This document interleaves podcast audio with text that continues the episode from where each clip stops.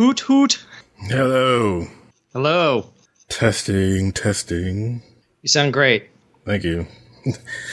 I have a I have a whole. I'm in a different location right now. and My setup is different. Like I've been streaming a little bit lately, so I have like a little nook set up in the Ooh. corner.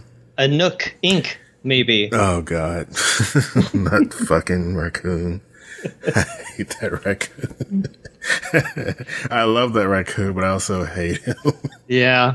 Uh, I just unlocked a ton of stuff today. yeah, that happened to me like yesterday. I was like, oh my God, there's so much stuff to do. And what am I- I mean, it's all the same garbage every day, but it's slightly different.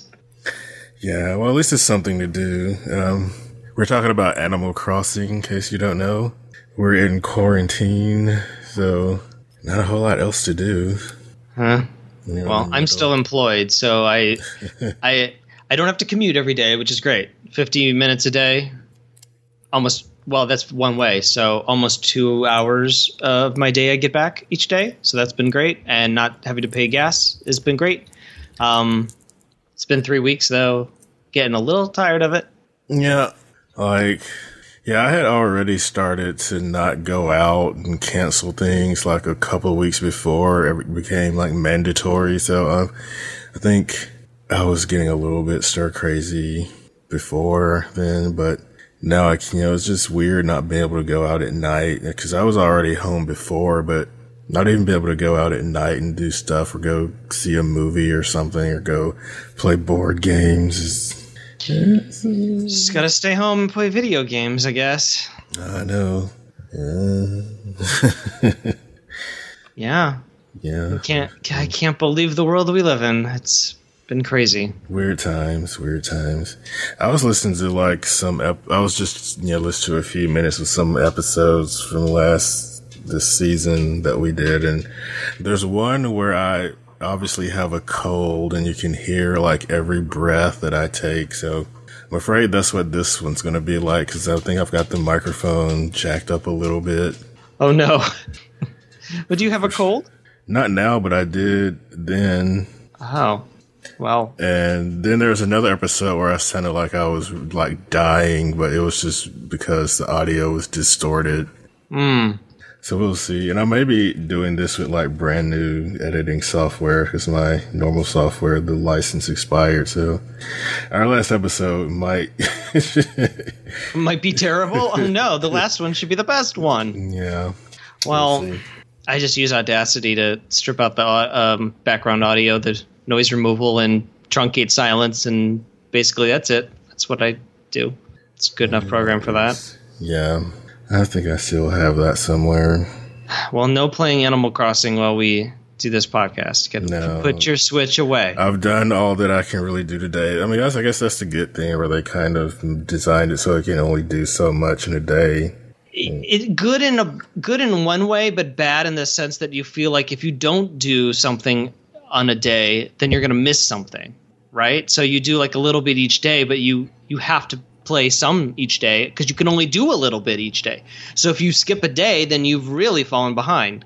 Each day is like important. It's a kind of a weird.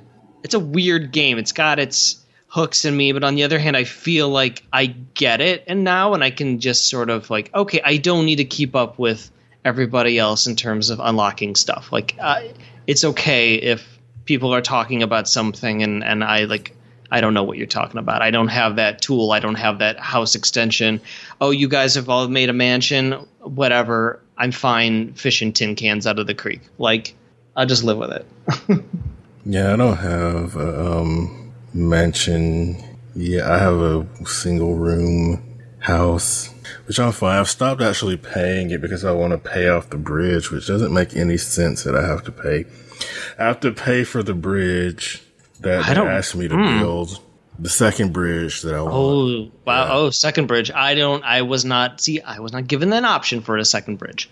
Yeah, so, you can unlock eh. that later on, but um, but also if we want to try to attract more people into town, let's build instead of just building a house when somebody's interested in moving. Let's just pre-build some houses so that that I've done. Yeah, so now, but you have to pay for those too. Well, I had to I had to build three houses and well furnish them.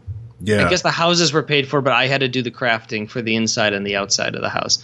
Well, this is not an Animal Crossing podcast. Um, I wish I could say I had a gaming podcast, but a certain other person with a similar name of mine um, just is a total flake, and we don't record that podcast anymore. well, this is Spartacast, I think. It it is. We're going to talk about the last two episodes of the show that we started watching. I want to say 15 years ago we started watching this show. Well, this last month has been like 10 of those. Um, so, so Yeah. maybe about five years ago. And after this episode, I get to go off quietly into my podcast retirement that I've been talking about. Cause I'm not, I don't have any more podcasts to do and, and, you know, and I'll just be guesting on stuff, I guess. Yeah, well, you have to publish this episode first. Which, which will probably happen in about six months. Let's not do that though.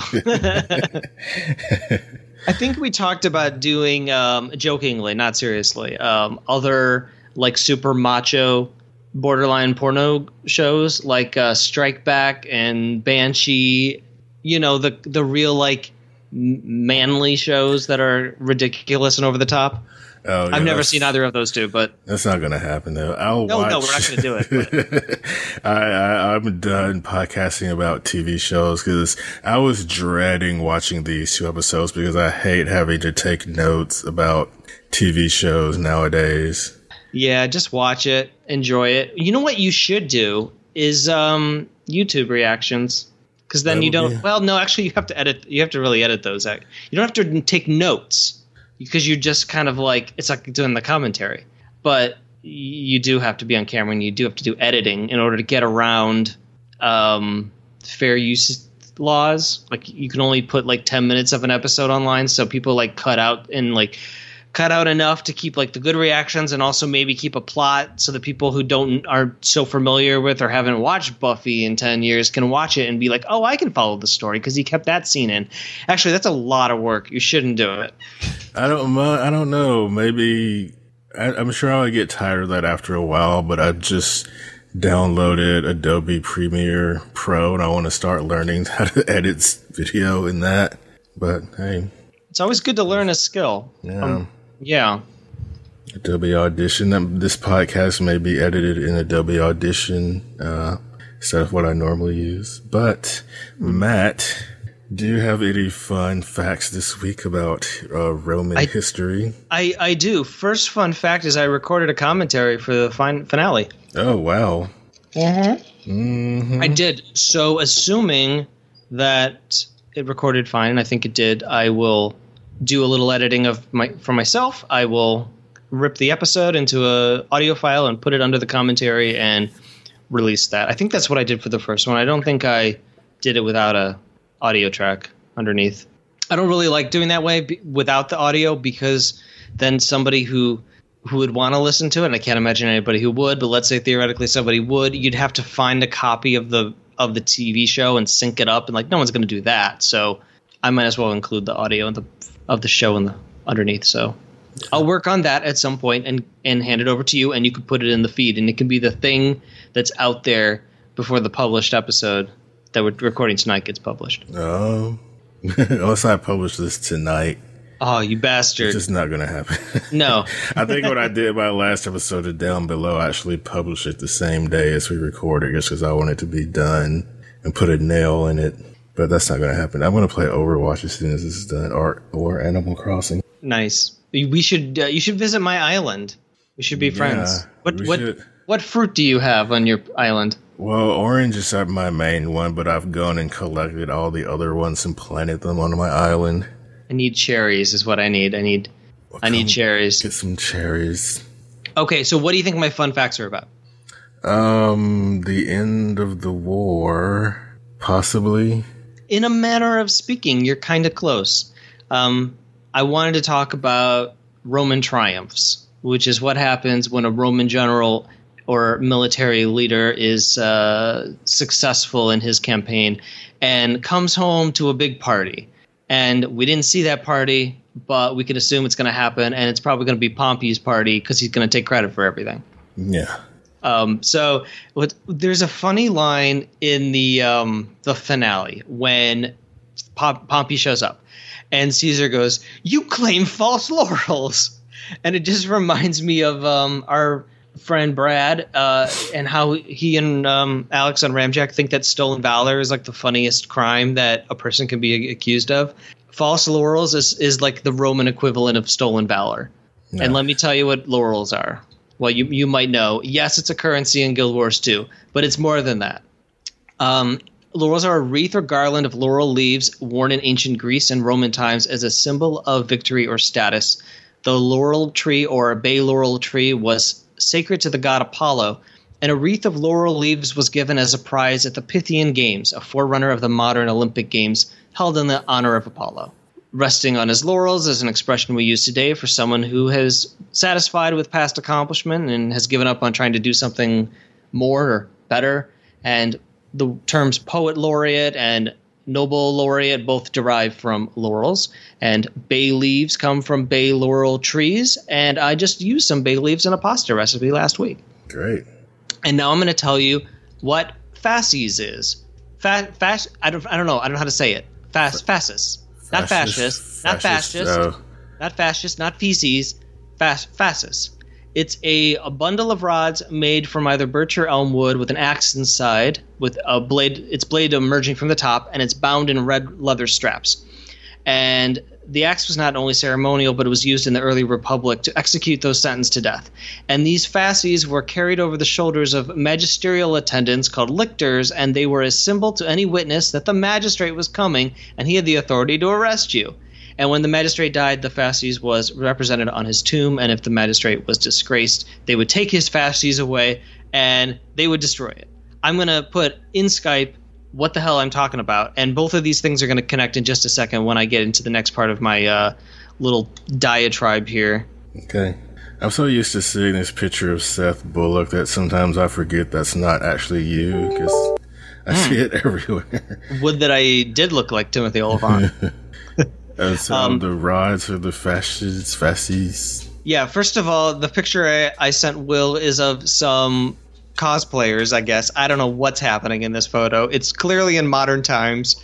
Um, probably in the UK, Europe somewhere. Allianz is that sounds like a European bank or something. So these um, twenty-year-olds are dressed as Roman soldiers, and the one in the left in the photo is carrying the fasces, which is a thing of uh, he didn't bound in red leather; he used black leather, but um, silly, stupid looking thing. It looks dumb, and that's anyway. So after a major victory, a triumph was held in honor of the military commander, and it was this lavish celebration and propaganda spectacle to remind the Republic of just how powerful their military was. And according to 5th century CE historian Orosius, there were 320 triumphs in Rome up to the 1st century CE. So I don't really know what that means. I don't know how many that works out to per year. It seems like a lot. Seems yeah. like a lot of seems like a lot of parties, but anyway. So the commander would receive from his legions a shouting ovation that he had earned the honorary title of imperator, which of course we know is very um, familiar to us because that's what Marcus Crassus was called.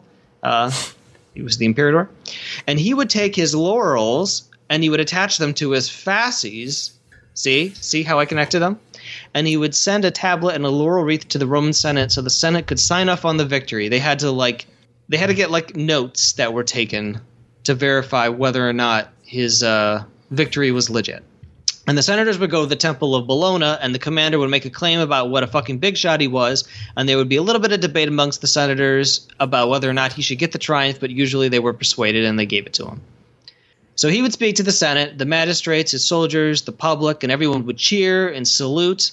And he would give out decorations of valor to specific contributors of his campaign, you know, his best friends and officers. He'd give money to the soldiers, you know, like bonus payouts when a game goes platinum. Yeah. And he would put on, uh, unless you worked on Borderlands 3, in, in which case you didn't get anything, but the uh, CEO uh, get uh, got a $12 million bonus. Uh, anyway, I digress. Um, he would put on. the game fancy- wasn't that great either. Still, those people wanted their bonus, and they did not get their bonus. Yeah. They- um, so the the commander would put on these fancy purple robes, and they would go into the city through a special gate called the Porta Triumphalis. triumphalis. That's the word phallus, and it's funny. Uh, the commander would lead a procession through the city, and included within would be some captured soldiers or slaves, and sometimes they would pause for reenactments involving the captives. So I like to pretend they're just like marching down the street, and then the guy is like, "Hey, remember where I did that thing where I killed your friend? Okay, we're gonna reenact that for the crowd. You be your friend, and I'm gonna pretend to kill you." Sometimes they'd actually kill them en route to their final destination. Sometimes when they got to the end, he would let them go, or one or two captives let them go, like uh, when a president party pardons turkeys on Thanksgiving. And sometimes he would just kill them on the way there. Um, anyway, so Romans are awful. Um, sometimes the procession would be themed to represent the battle. For example, if it was a nautical victory, you would see people carrying pieces of the ship, garbage like that. Uh, there would be musicians, torchbearers, flag wavers, exotic flowers, and animals from the conquered region. Mm. Someone, someone's got the booty, by which I mean a war chest, so that the citizens can see how much wealth was plundered. Then you got your lictors carrying your fasces, and then the commander himself, he was in his uh, stupid purple robes and laurels. It sounds fucking stupid, but this is what they did. We're coming to my favorite part. Um, there's a guy in a tall-sided chariot pulled by four horses who wore a laurel crown and he carried a laurel branch, and in his left hand he had an ivory scepter with an eagle on top. And I think this dude was supposed to represent Apollo because this is my this is my absolute favorite part. He's accompanied by a slave who is supposed to hold a gold crown above his head, and he continually whisper, "You're not really a god. You're not really a god. You're dressed as a god, and people are adorning you with praise and affection, but you're not really a god." Just, just to remind him so his head wouldn't get too big. I guess. I think he's supposed to be like representing the god of Apollo because he's he's got this like you know he's all decked out and he's part of the parade and he's got the laurels and and you know the scepters and whatever. And, and I think he's supposed to be there to sort of like represent um you know the godly presence of Apollo, but they no one wants him to think he's Apollo, so they have this poor slave stand next to him and whisper in his ear, "Hey, you're not really a god, you know." it's so stupid. I can't believe it. But and I'm sure they killed that slave because nobody wants to hear that all the you know for three hours when you're on the parade route. You'd be like, yeah. "It's annoying. I'm gonna kill him later." So it's a shitty job. Uh, anyway, the commander's family and officers are behind the chariot, probably on horseback because walking is for chumps. And then bringing up the rear, we have soldiers singing songs to ward off of jealousy of the gods, and perhaps citizens who had won their freedom or benefited in some way from the battle. The procession ends at the temple of Jupiter Optimus Maximus on the Capitoline Hill. This is when the commander may, may free a prisoner. That's if he didn't kill them on the way there. A bull is sacrificed. Some of the booty would be offered to Jupiter.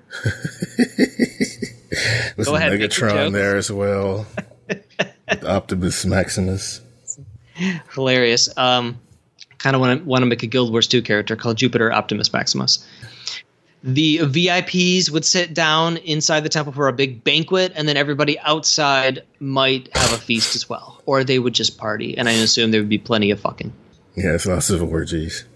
So ovations were a step down from a triumph. These were for easier victories, like when you kill fewer than 5,000 people. You know, like the silly stuff. Trivial. Trivial stuff. How many did you kill? 4,600 people? Oh, I'm sorry. That's not good enough. Not quite. Sorry. it's like, you know, um, kid stuff. Also, killing pirates, slave revolts, I don't think that this one um, Spartacus is, is is it's bigger than just your ordinary slave revolt. So like the potato stuff, like ovations are just they're also for indecisive victories, like were battles that kind of went okay but not great. and the key difference between an ovation and a triumph would be that the commander rode on horseback, not on a chariot. So the the ranking is chariot, then horseback, then walking if you want if you wanted to keep track of that. Um, soldiers often did not participate in ovations. A sheep was sacrificed instead of a bull. The commander didn't get to wear those fancy purple ro- robes, and he didn't get to wear a crown of laurels. Instead, he wore a crown of myrtle. He wore myrtle. Moaning myrtle.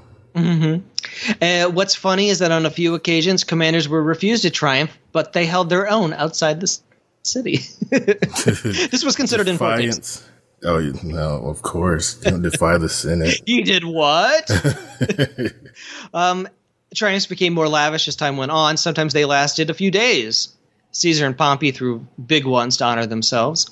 Augustus, Rome's first emperor, made it so that only the imperial family got to bask in the glory of the public triumph. In other words, an honor that was reserved for the rich and powerful became even more reserved. Now it's just for one family. Augustus did offer victorious commanders the possibility to wear a laurel crown when attending the games, which they weren't allowed to do before. So there's something, I guess. Kind of shitty, though. yeah. So, in my opinion, this is a bit like not being invited to the Oscars, but you can go to one of the after parties. Eventually, the Romans decided that triumphs might be fun for a day, but you know what's even better is erecting stuff like monuments, because those last forever. Stuff like the monumental arches, which still exist to the day. So, I do love that Romans one day were just like, we're building arches now. That's our new thing. We're building arches. No more triumphs, it's arches arguably the most famous arch in the world is in France. It is the Arc de Triomphe in Paris. It's modeled after the Arch of Titus in Rome.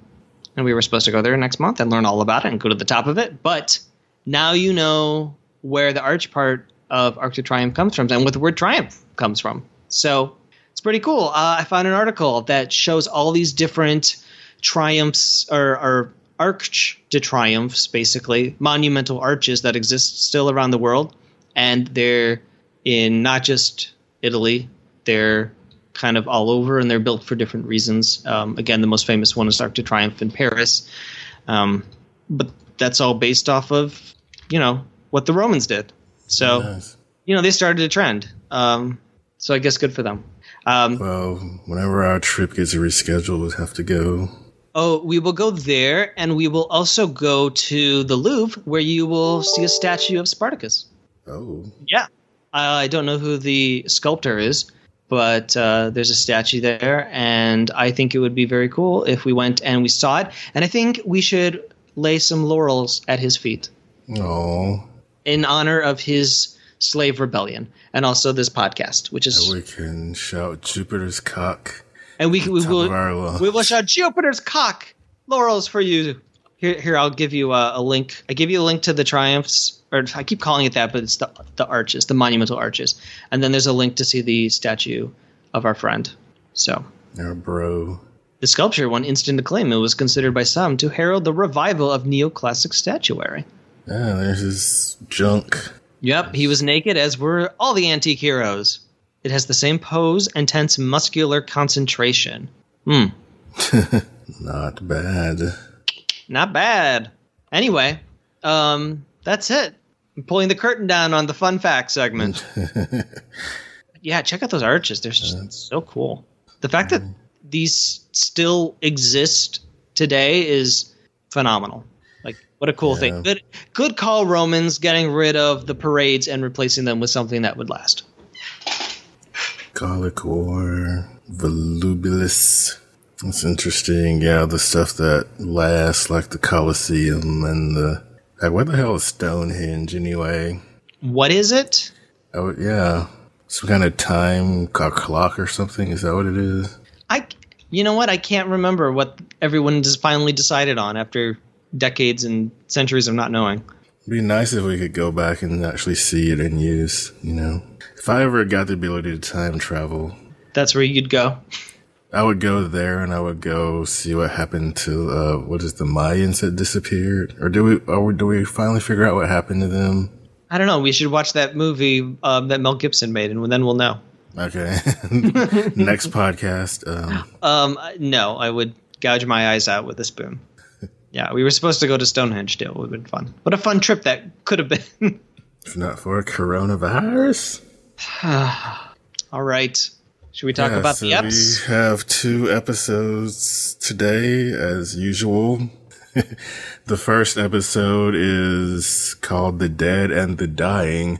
Apparently, Stephen DeKnight has had this title in mind. He's been wanting to use this title since it's Buffy days. you just didn't have a you know, opportunity to use it until now.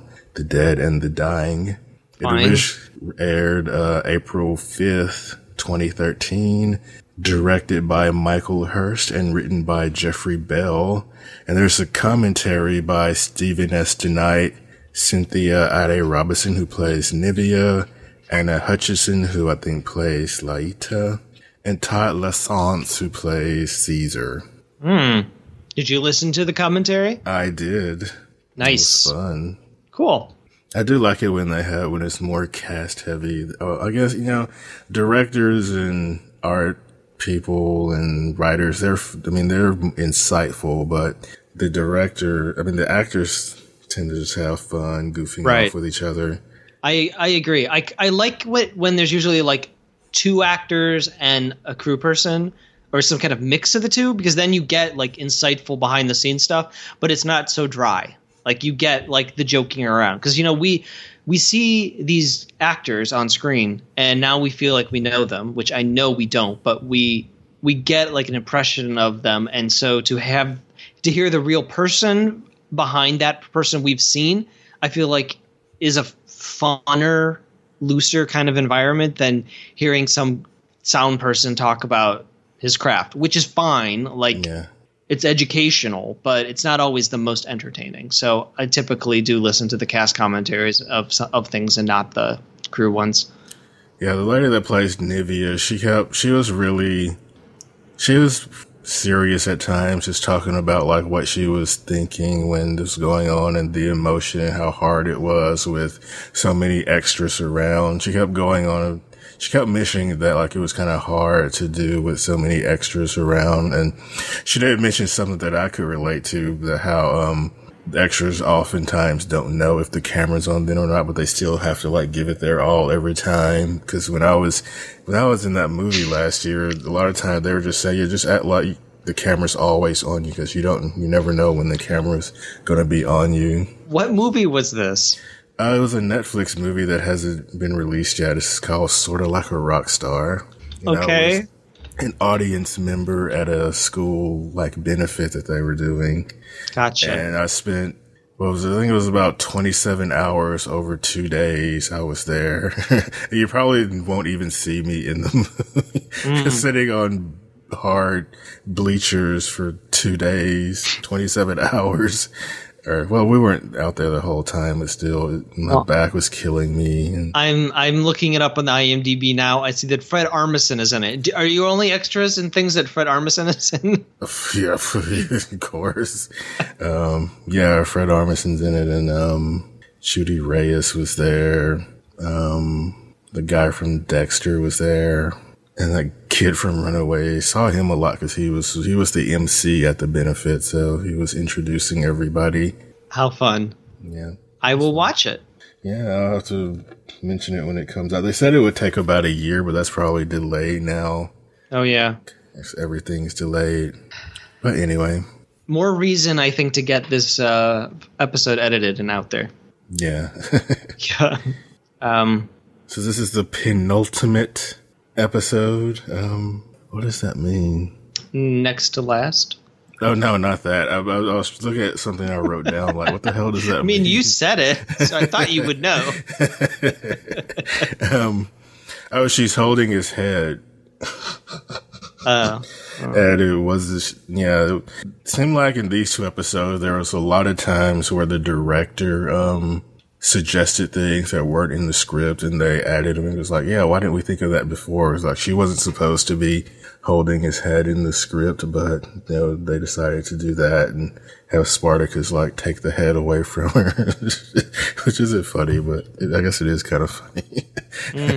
Poor Crixus. well, in this opening scene, some soldiers are sitting around a campfire. Some meat's on a on a spit. Ah, yes. And this is actually kind of, um, well, it wasn't really Pompeii, was it? Um, where? Oh, okay. They, what? Um, my notes don't make any sense anyway. But in real life, yeah, Pompey was coming back from war. I guess he joined the, um, fight at the very end or something like that. He, he was coming back from a war in Spain and Spartacus's men was kind of pinched between two different armies. Yeah. Well, we get a, a guy gets an arrow to the face, and that's fun. But what this kicks off I think is the is this the sequence when the I am Spartacus sequence, or is that later? Oh yeah, th- maybe that's later. I guess it's later. Oh, I felt like that was at the beginning, but it's not. No, you're right. I'm flipping through the episode now. Yeah. And I learned what the term refrigerator. Oh, I know what this is. This was them stealing the armor of those Romans so that they could fool um, Mar- Crassus into meeting with um, fake Pompey. Isn't that what they did? Yes. Yeah. So they had to they had to get get those guys uh, sidelined for their ruse. That happens Yeah. later. Yep.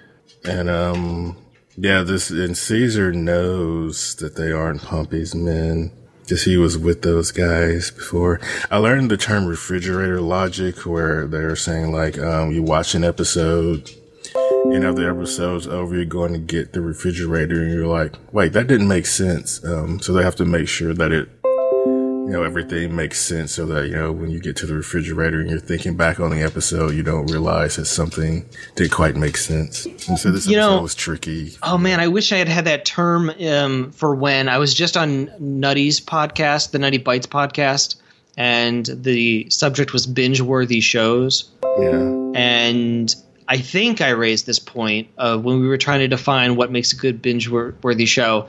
A stupid show that has a lot of plot holes, you don't notice it when you're binging it. Like you go through things so fast that things don't stick. Really good things don't stick, and really bad things don't stick. Nothing sticks. It all just blends.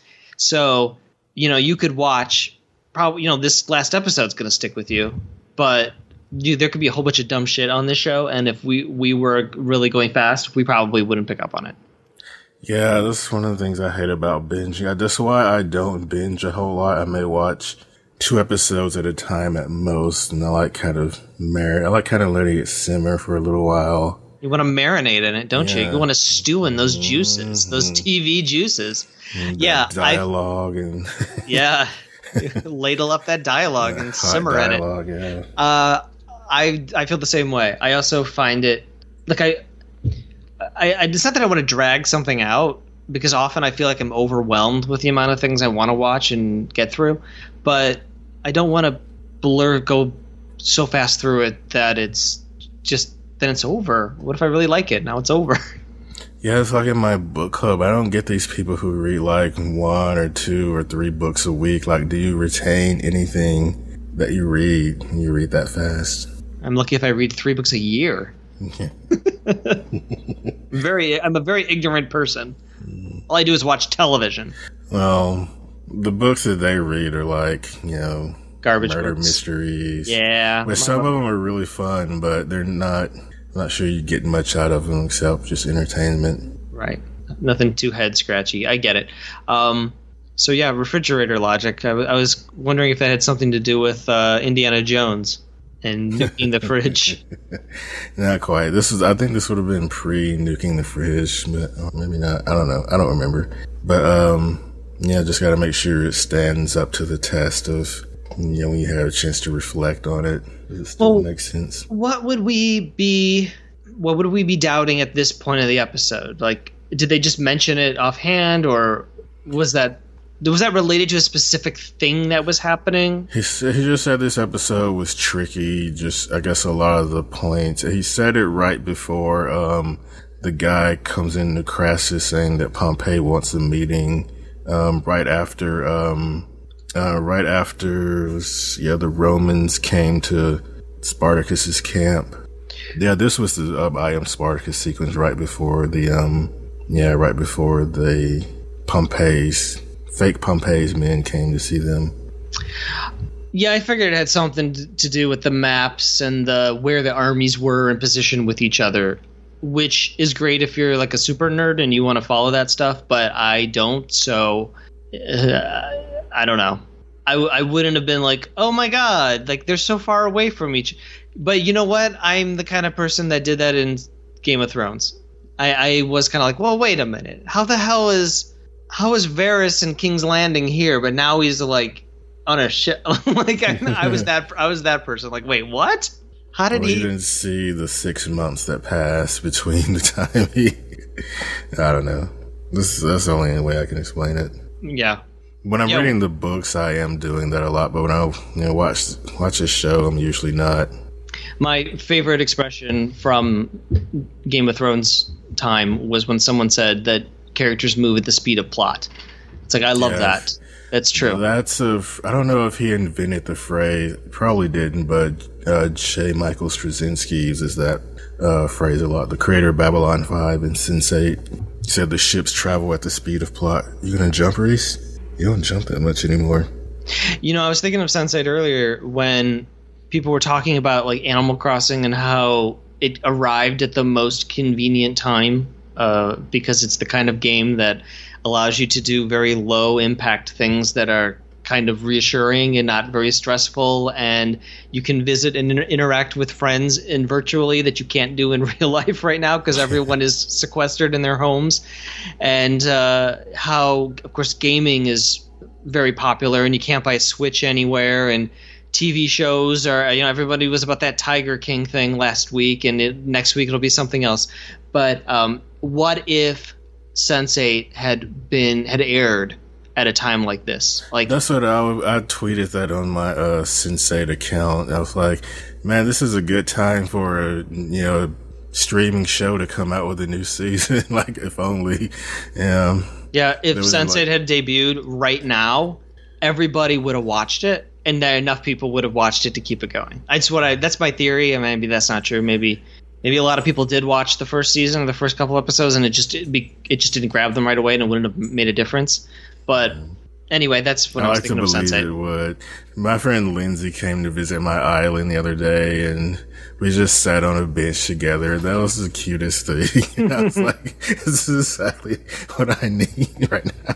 We're not even talking to each other; we're just sitting on a bench together, doing nothing. So Naevia does that thing that that TV thing or movie thing where you you're on horseback and you're riding and you fall off the horse just as you get to where you're going. Like you held onto the horse this entire time to get back to your camp. And as soon as you got there and your friends could see you, that's when you slide off the horse into the ground. They can run and get you.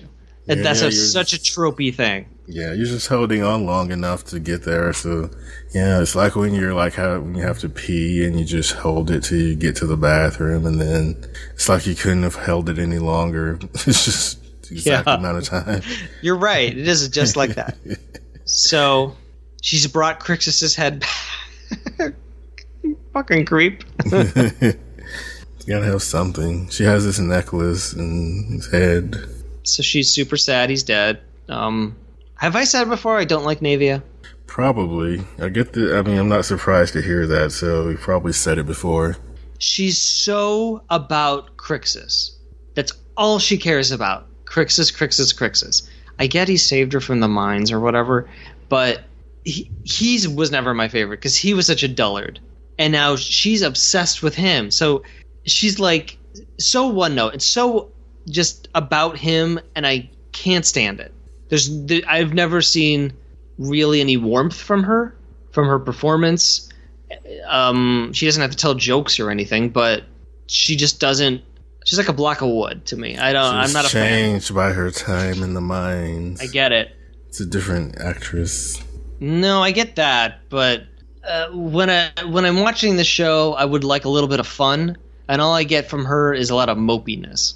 That's all I'm gonna say about her right now. Well, I'll circle circle back around to her later, but uh, Just put a pin in that. We'll just put a little it. just put a little pin in that about how Matt feels about uh, Naevia. Um, Nasir thinks that um, Agron is dead. Naevia didn't really answer the question, did she, when he asked um, if he was if Agron was still alive? She only answers questions about Crixus. That's all. She, it's like a chart. It's a question about Crixus. Nope, like no answer. Yeah, I noticed that too.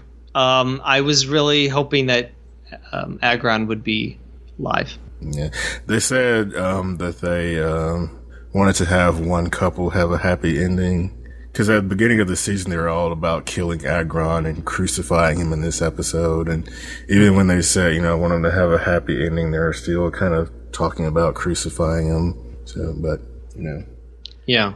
Okay. mm, Caesar. So yeah, so they send Tiberius to go meet with the um with who they believe are Pompey's men. Mm-hmm. And Caesar's just trying to get him killed, which I don't mind that. You know what didn't happen that I predicted would happen is somebody would have molten gold uh, poured down their throat. that never happened. That should actually be a trope. I mean, it doesn't happen enough for it to be a trope, but it should be. Whenever you have a spoiled little brat gets gold shoved down his throat.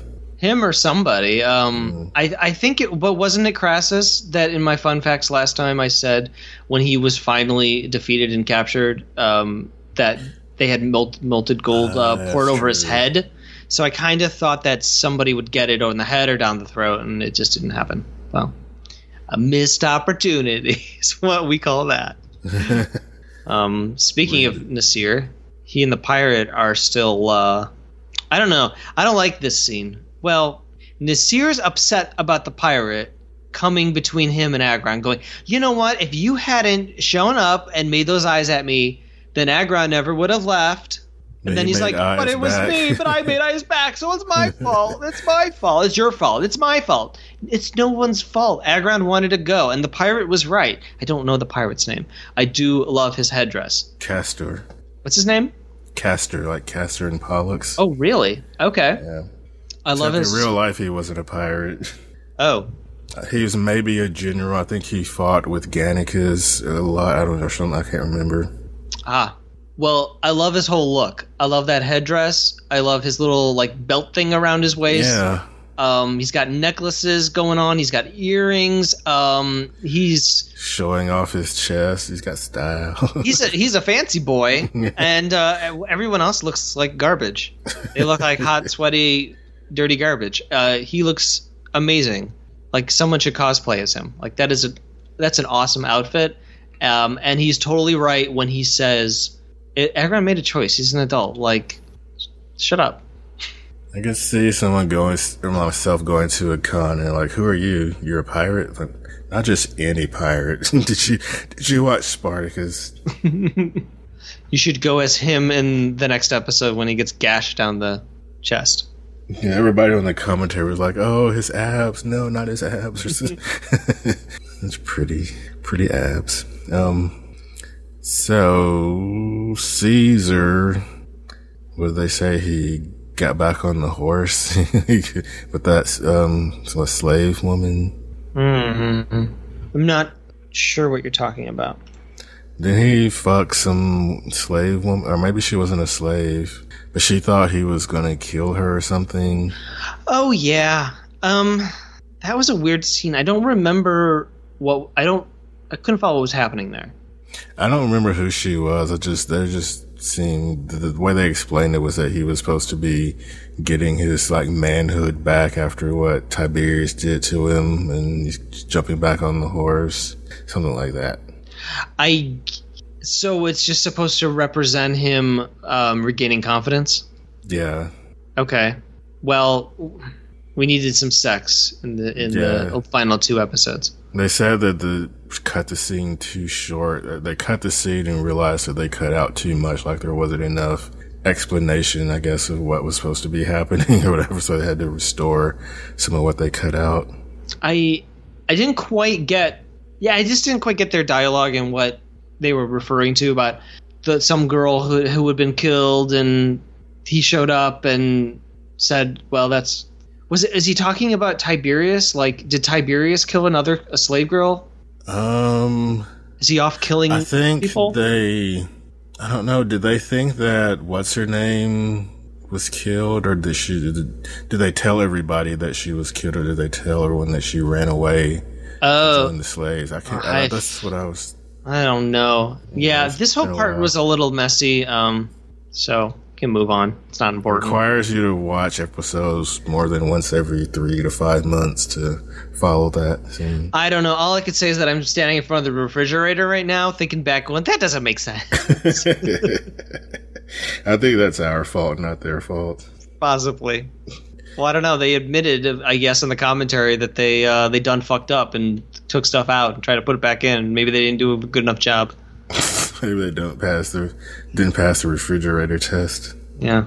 That's what that's what we should call it when something doesn't make sense. Huh. It doesn't pass the refrigerator test. Yeah, let's make that a thing.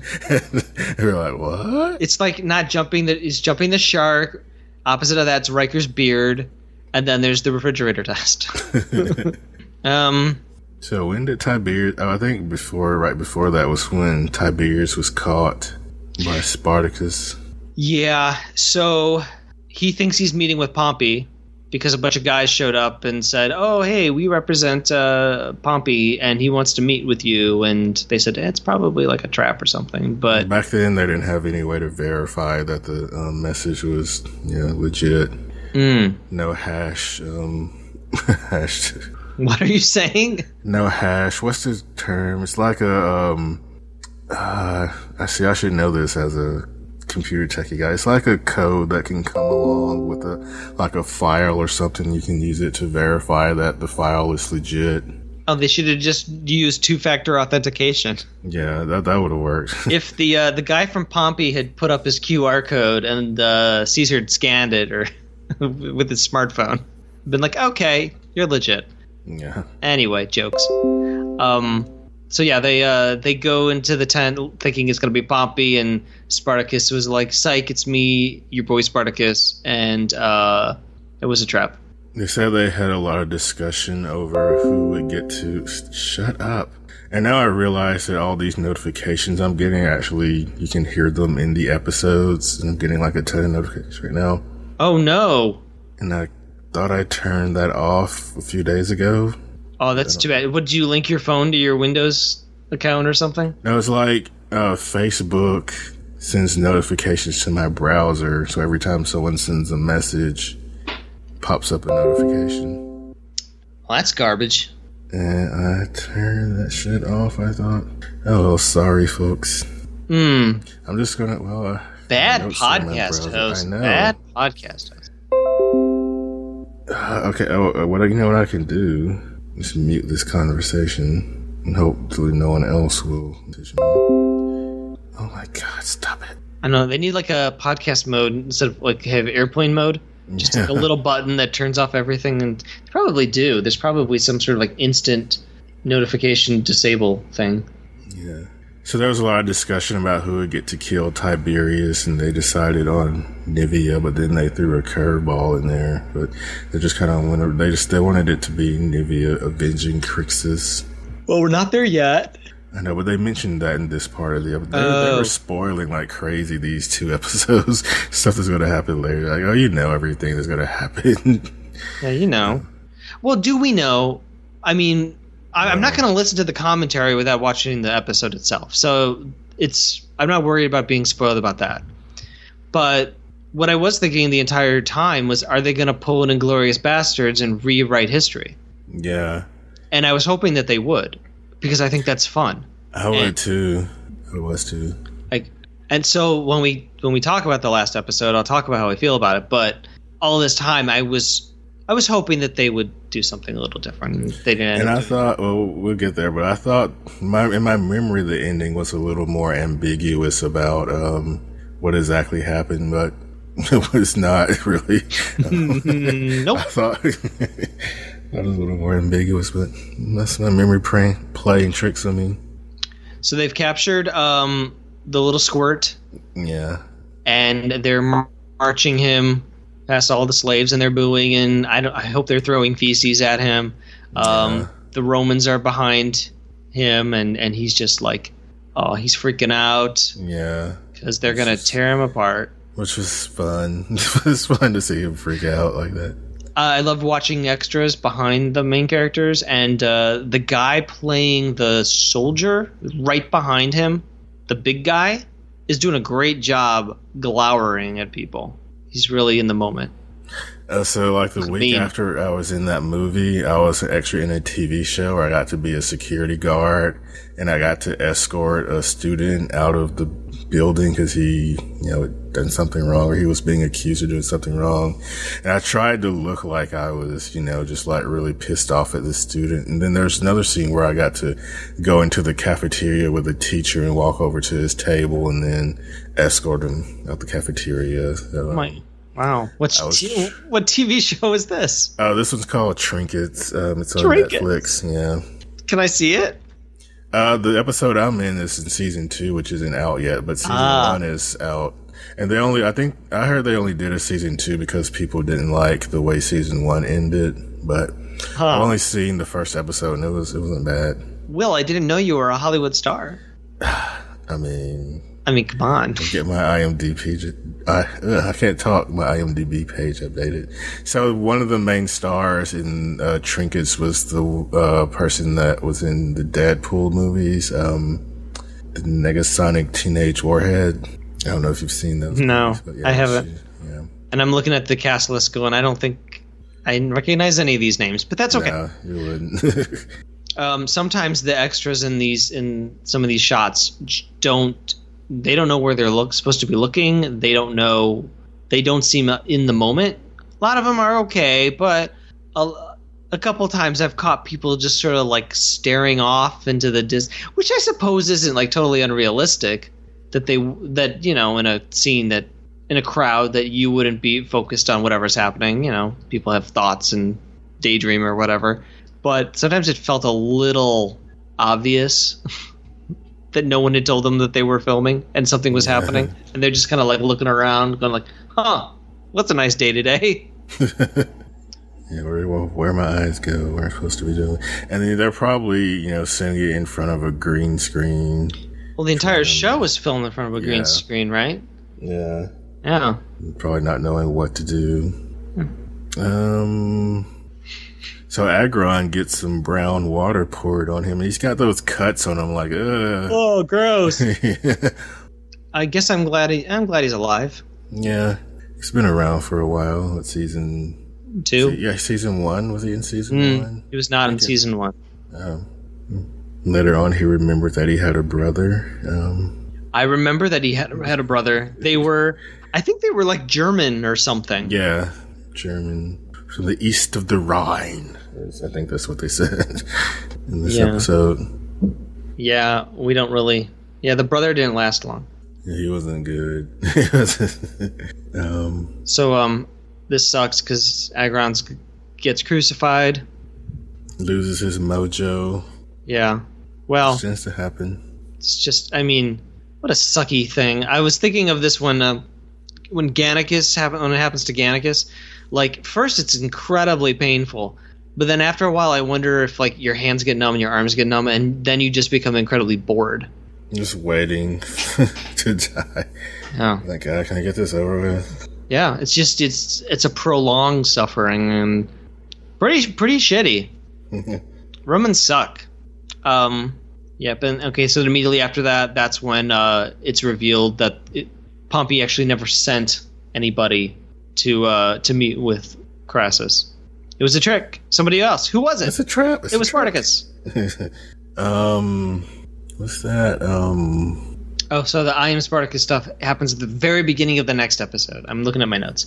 really? Okay. I thought it happened this episode. Nope. Be very start of next episode. Okay. Um, so Spartacus Oh, has yeah. this big idea that they're going to honor Crixus and the others with some gladiatorial games, like shoes on the other foot now kind of business. We're we're gonna we're gonna have some fun here. Is this a good idea, or should they be putting their efforts towards something else? Probably should be putting their first towards something else, but I this really so. did happen. Um, Really? Spartacus had well, Spartacus had the Romans fight each other. They weren't fighting them, but they, in real life, they had Spartacus had them fighting each other, so they weren't extending their energy. But um, yeah, so I think it was about 200 captured Romans. He had them fight in games. Okay, so now the actor who played Castus, not Castor, like you thought, Castus. His name Okay. is his first name is Blessing.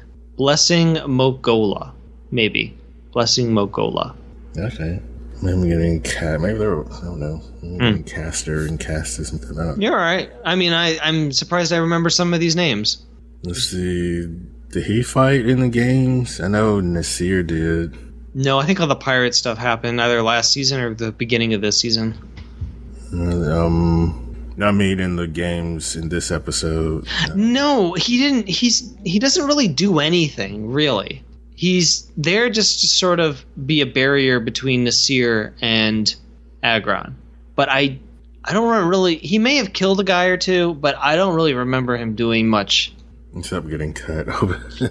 yeah, he he died, but I just look I don't even know his name. Yeah, too bad. It took them two weeks to film this uh, scene or this bit. What bit? The uh, the fighting games. Oh, it it was a giant chunk of the episode. Yeah, lots of good choreography. Yes, I really like seeing Gannicus fight again, fight in the games again. And then he took on three guys because two wasn't enough. But Spartacus's fight was good too. There's this one. Oh God, I wonder if you're gonna say what I'm gonna say. well, it's gonna be like the best slay. I don't know. I'm gonna say the maneuver that he does, where he, it's like a tiger knee uppercut move. Oh. He does this uppercut, that. but he hits a guy with his knee. It was the best thing on in, of the show. It's like I mean, fight wise. He kind of yes. does look like Guile, doesn't he? Oh, he and then he does. They slow down. He does these like punches to the back or whatever, the solar plexus. Oh, it's amazing. Like the the fight fighting um, is really good, and I like how it's like okay, we see we see them with their swords. We see Nasir with his spear. No one uses the the silly trident with the net thing because that's just goofy. But you well, see, not hit. Well, no, no one does. Somebody, I thought I remember seeing the net, maybe not the trident, but I oh, remember seeing it. Yeah, someone someone off to the side has it, but no one I think uses it during the fight. No, I thought someone did, but yeah. But I just kind of liked. Oh, then you had the guy with the hammer. You know, like he did his stuff. I just kind of thought it was fun to show all the gladiators with their like little special weapons, and thought, oh, uh, if they were in a fighting game, like this is like oh Saxa would have her like little daggers like it's like the Soul Calibur of but Spartacus and I guess there was a Spartacus fighting game and I had no idea. Oh really? yeah, for the Xbox 360 and the PS3, it was a free to play fighting game called Spartacus Legends. It was published by Ubisoft. I remember that. I never played it though. Yeah, I would have played as Nasir because I, I like uh, bow staff weapon. Did you see stuff. who the char- playable characters are?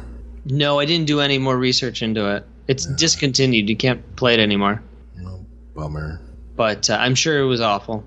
Yeah. um, yeah. Nasir has all these cool like uh, jumps and dodges and pokey things. Like he's very much the Viper from uh, Game of Thrones. He's mm-hmm. or uh, that I want to say his name is Kilik from Soul Calibur with the bow staff. I've always liked very nimble fighters. I usually play them. Uh, in fighting games. I haven't played a fighting game in a long time. Yeah, I don't think I played since Matt tried to get us to play Street Fighter, which I tried, but I just couldn't get into it. I'd like to play Soul Calibur. They, I know they added Geralt and who, who they added somebody else recently too. They added one of the characters from NieR, and then somebody else just recently they were going to add to it. Um, that the game that had Negan from The Walking Dead, or is that Tekken? Probably Tekken. When I was at PAX, I did go watch some of the like um, competitive, you know, fighting game stuff in the arena, which was just kind of fun to watch. Oh, they added the guy from Samurai Shodown. Okay. The the samurai guy. I don't know his name. I just saw it in the news. Anyway, I like Soul Calibur. Um, maybe I'll download it. Probably free from this tech. Is which one was free to play? One of those games, anyway. Yeah, there's a there were a, the the strategy for a while was to release a game for free with like a f- couple fighters unlocked, and then this is what Killer Instinct did. Like it was like two free fighters, and then every week there was another one you could play with, or you could buy a pack of fighters and like always have them unlocked. It's sort of like trying to be a bridge between free to play and paid. Mm-hmm. And it's just like, let me just buy the whole thing, please, and have it be done. But anyway, this isn't fighting game talk. This is Spartacus. we talk about it every we want. I mean, this this whole show is a fighting game in some ways. Like it's yeah. it's ridiculous. Like when I watch the show, like it, if I'm I'm usually having fun because it's goofy as fuck. And where did Caesar come from? I like looked down for a second, and then all of a sudden, Gannicus is kicking him in the mouth. like, the fuck? Oh my god! Oh, I'm rewatching it right now, and and someone does throw a a, a net but there's a there's a moment where two uh, former gladiators, I'm assuming, pick up a Roman, they throw him into the crowd, and the people in the crowd start stabbing him. Oh, that's awesome! It's fucking crazy, and they and and the guys are like shaking hands, like, "Yeah, man, it's so cool. Look, we did." Yeah. Here's the screenshot. yeah, like, oh, let me get on a, in on this. Oh wow! Got that elbow. it's it's like you know you go to um if you're me you go to a hockey game um and you you watch these athletes perform but you don't get to no one in, gets you involved in the action. You know they want you to cheer but no one ever really taps you to score a goal but here they do. Here it's like hey. Look at the blood. Here's a night you you you have at it. You take your turn. Everyone's included. Yeah. It's very inclusive. Do you get a stab? You get a stab? Mm-hmm.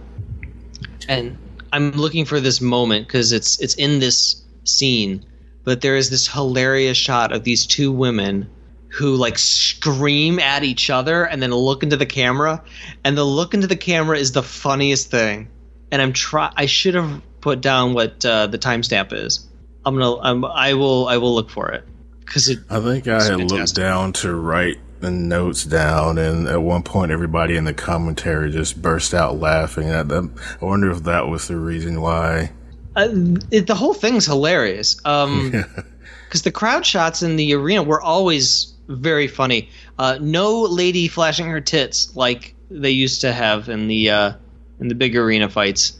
But these these, all, these freaks are losing their fucking minds, and it's just insane. The show is insane.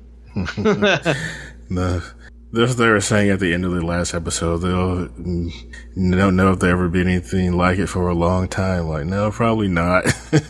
like, whether the show has come along since then, that was this crazy.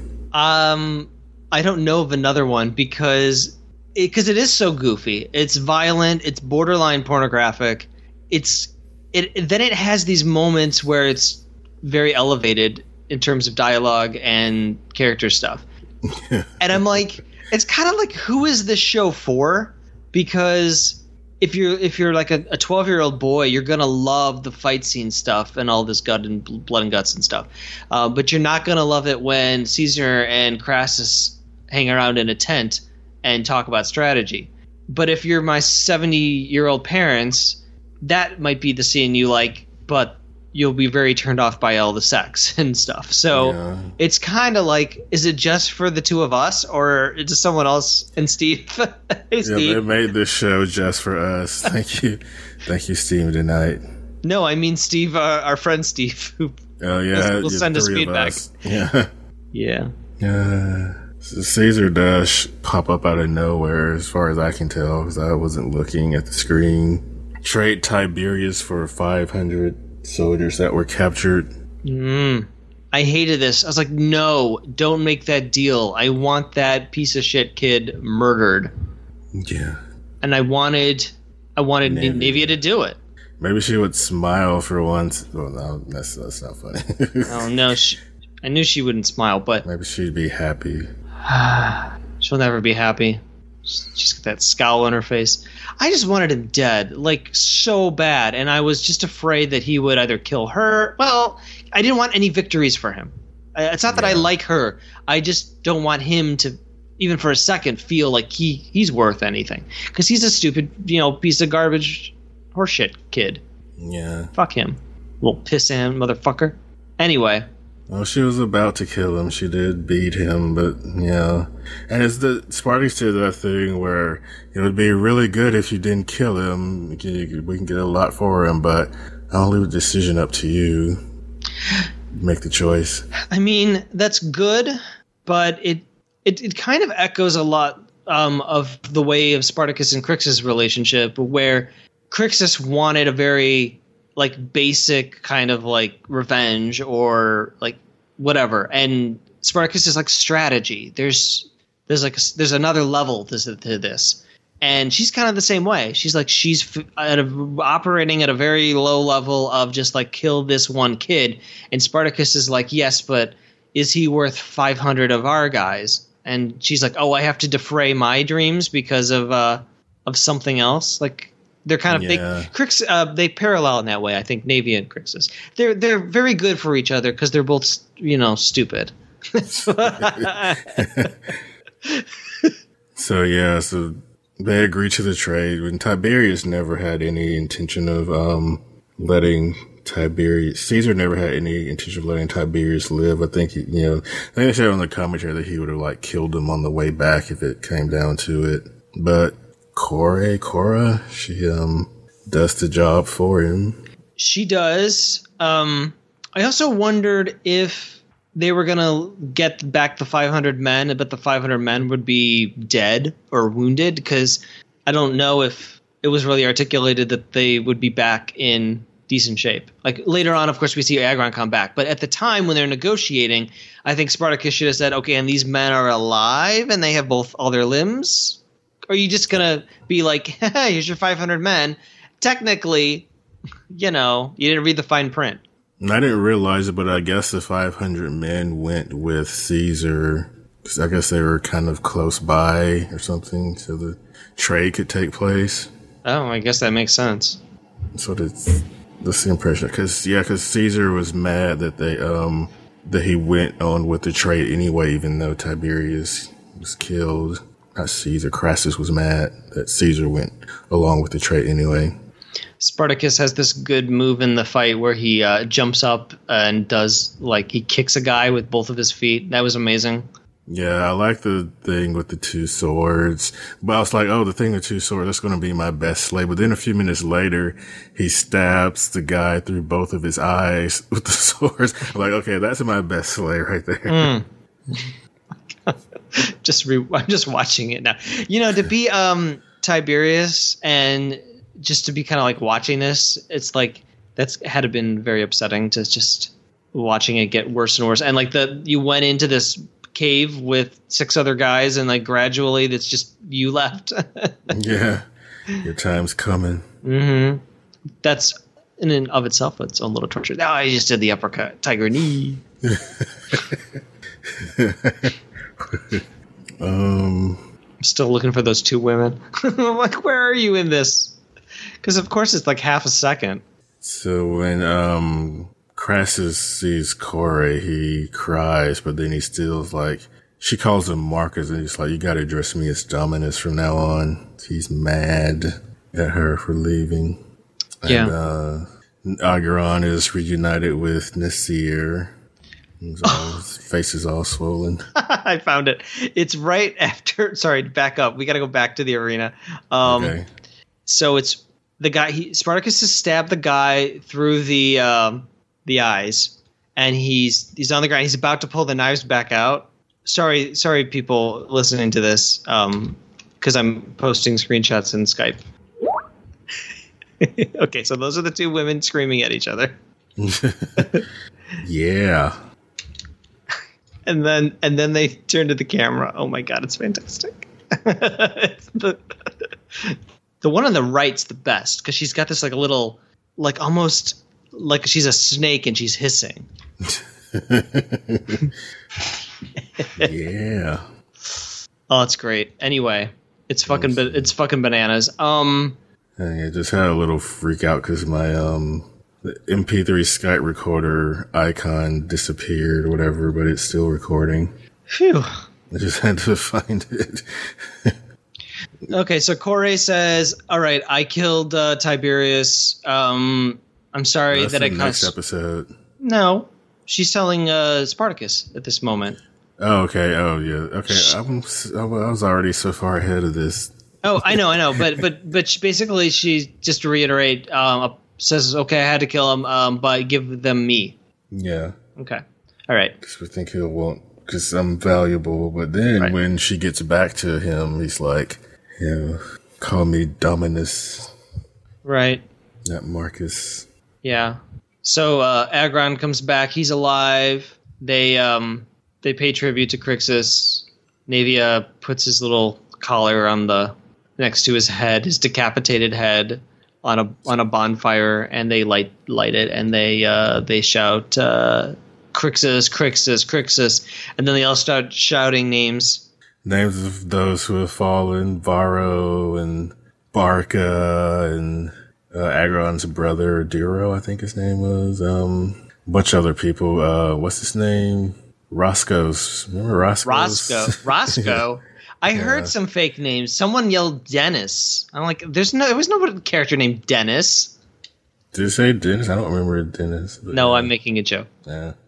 um, they were talking about um, on the commentary um, lady that plays Naevia and the lady that plays not Naevia. Um, the lady that plays Laeta said that um, one day at lunch, Rob Tapert, the producer, came by and just yelled out, "Who wants to live?" And she raised her hand. The guy that plays Agron raised his hand, and she said, "Yeah, that's why we live to see the end of the show." so she just raised our hand when he asked who wants to live. Anyway, You just got to be in the right place at the right time. yeah, that's how it works. Okay. So yeah, do we have any quotes? Hmm. Uh, well, I just like this one rando who yells, "Fuck him like a corpse." I, they kept saying, what did they kept saying? Like, kill the fucker or something like that during the fights, the big battle scene, something like Oh, that. or- something like to the like kill the little cunt or something. They yeah, said. something like that. Yeah. yeah, that was amazing. I only wrote down, I will have his fucking life. And I think Naevia said that about Tiberius. Um, I've got a Spartacus quote. Let us build pyre and gather around imagined sands of storied arena to bear solemn witness in the clash of sword and shield, and pay final tribute to the undefeated Gaul, who shall forever stand so in my eyes. Oh, Wasn't that nice? Oh my god. This brother is in a different life. Uh, I've got two. I've got. Oh my god! I've got three Naevia quotes. Oh, God. Crixus once boasted of his prowess as gladiator, and first words he ever broke with me. I said I did not favor the games. Now they are all I long for. And uh, then when she's fighting the brat, says, "You claim this sword as your own, the way it fit hand. I thought it forged for a woman or sickly child." Yeah. And then uh, she says, "I will see blade return to you now." Well, anyway, that's all I have for quotes. Fuck him like a corpse. Is that what you, is that what you do with corpses, you weirdo? Apparently in Rome they did. Romans are weird. These are fucking gross. Yeah. Europeans are. No, I'm kidding. Ancient Romans, present day my people. Romans. I'm very sorry for what's happening in your country at the moment. Yeah. It'll happen here soon, like in two weeks. Yeah, we're right behind you. So who's the winner of this episode? Oh, um, Those two ladies in the crowd. they had a great time. um, Um, uh, me because I got to watch Tiberius get killed. That was yeah, kind of the winner. Um, Naevia, she got revenge. kinda. Said goodbye to Crixus. Yes, and uh, the closest. Nasir, Nasir, because Agron came back to him. Yeah, I say a close third would be those two ladies in the crowd yelling at each other. They were great. Uh, who is the loser? Tiberius. Um, that guy who got Tiger uppercutted. Hilarious. um, the kind of doughy one that got two knives through his eyes. Um, a lot of people got killed, but so much killing. I, I guess the real loser is uh, Crassus because his he was fooled by Spartacus in a very savvy ploy, and his son was captured and then killed. I mean, that's gotta suck. You gotta feel shitty about that. I like to give the loser not necessarily to somebody who was killed, but the person who has to live with the loss. You know, so Wow. he, he gets my vote. Oh my god, didn't I? Oh, I didn't mute that conversation. I muted the other one. Well, I don't think he's gonna bother me no more. So anyway, uh, who's the best slay? I already said that I think it's the guy who got stabbed in both of his eyes from behind. Um, yeah, that sounds fair. I can't really. I mean, a lot of people got killed in that little arena at the end. Probably none so as so spectacular as that. That was that was a lot. Spartacus just put on a show. I guess he was showing off. I mean, they all they they were all great. There's, uh, you know what? No, I have my my best uh, slay is those um, two guys that throw that guy into the into the crowd, and the crowd just stabs them with knives. that was that was hilarious. I'm gonna give it to the randos Okay. because it's nice to you know like participate. Audience participation. It's not like a Gallagher show. Do you know Gallagher? Am I too, am I that old that I'm making references that younger people don't understand? Is he the watermelon guy? Yeah. Okay, that's all we know. From, that's all I know him from. Yeah.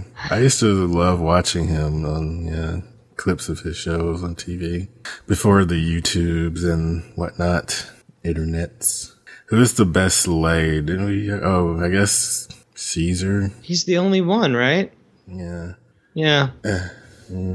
I don't want to give it to him because uh, I it was too short, Kind of, a, yeah. Oh, it has to be long and and I didn't know who that girl was, and I didn't know what that scene was about. I thought it was dumb. I had no idea what was happening in that scene. um, what about ratings? I thought this episode was fantastic.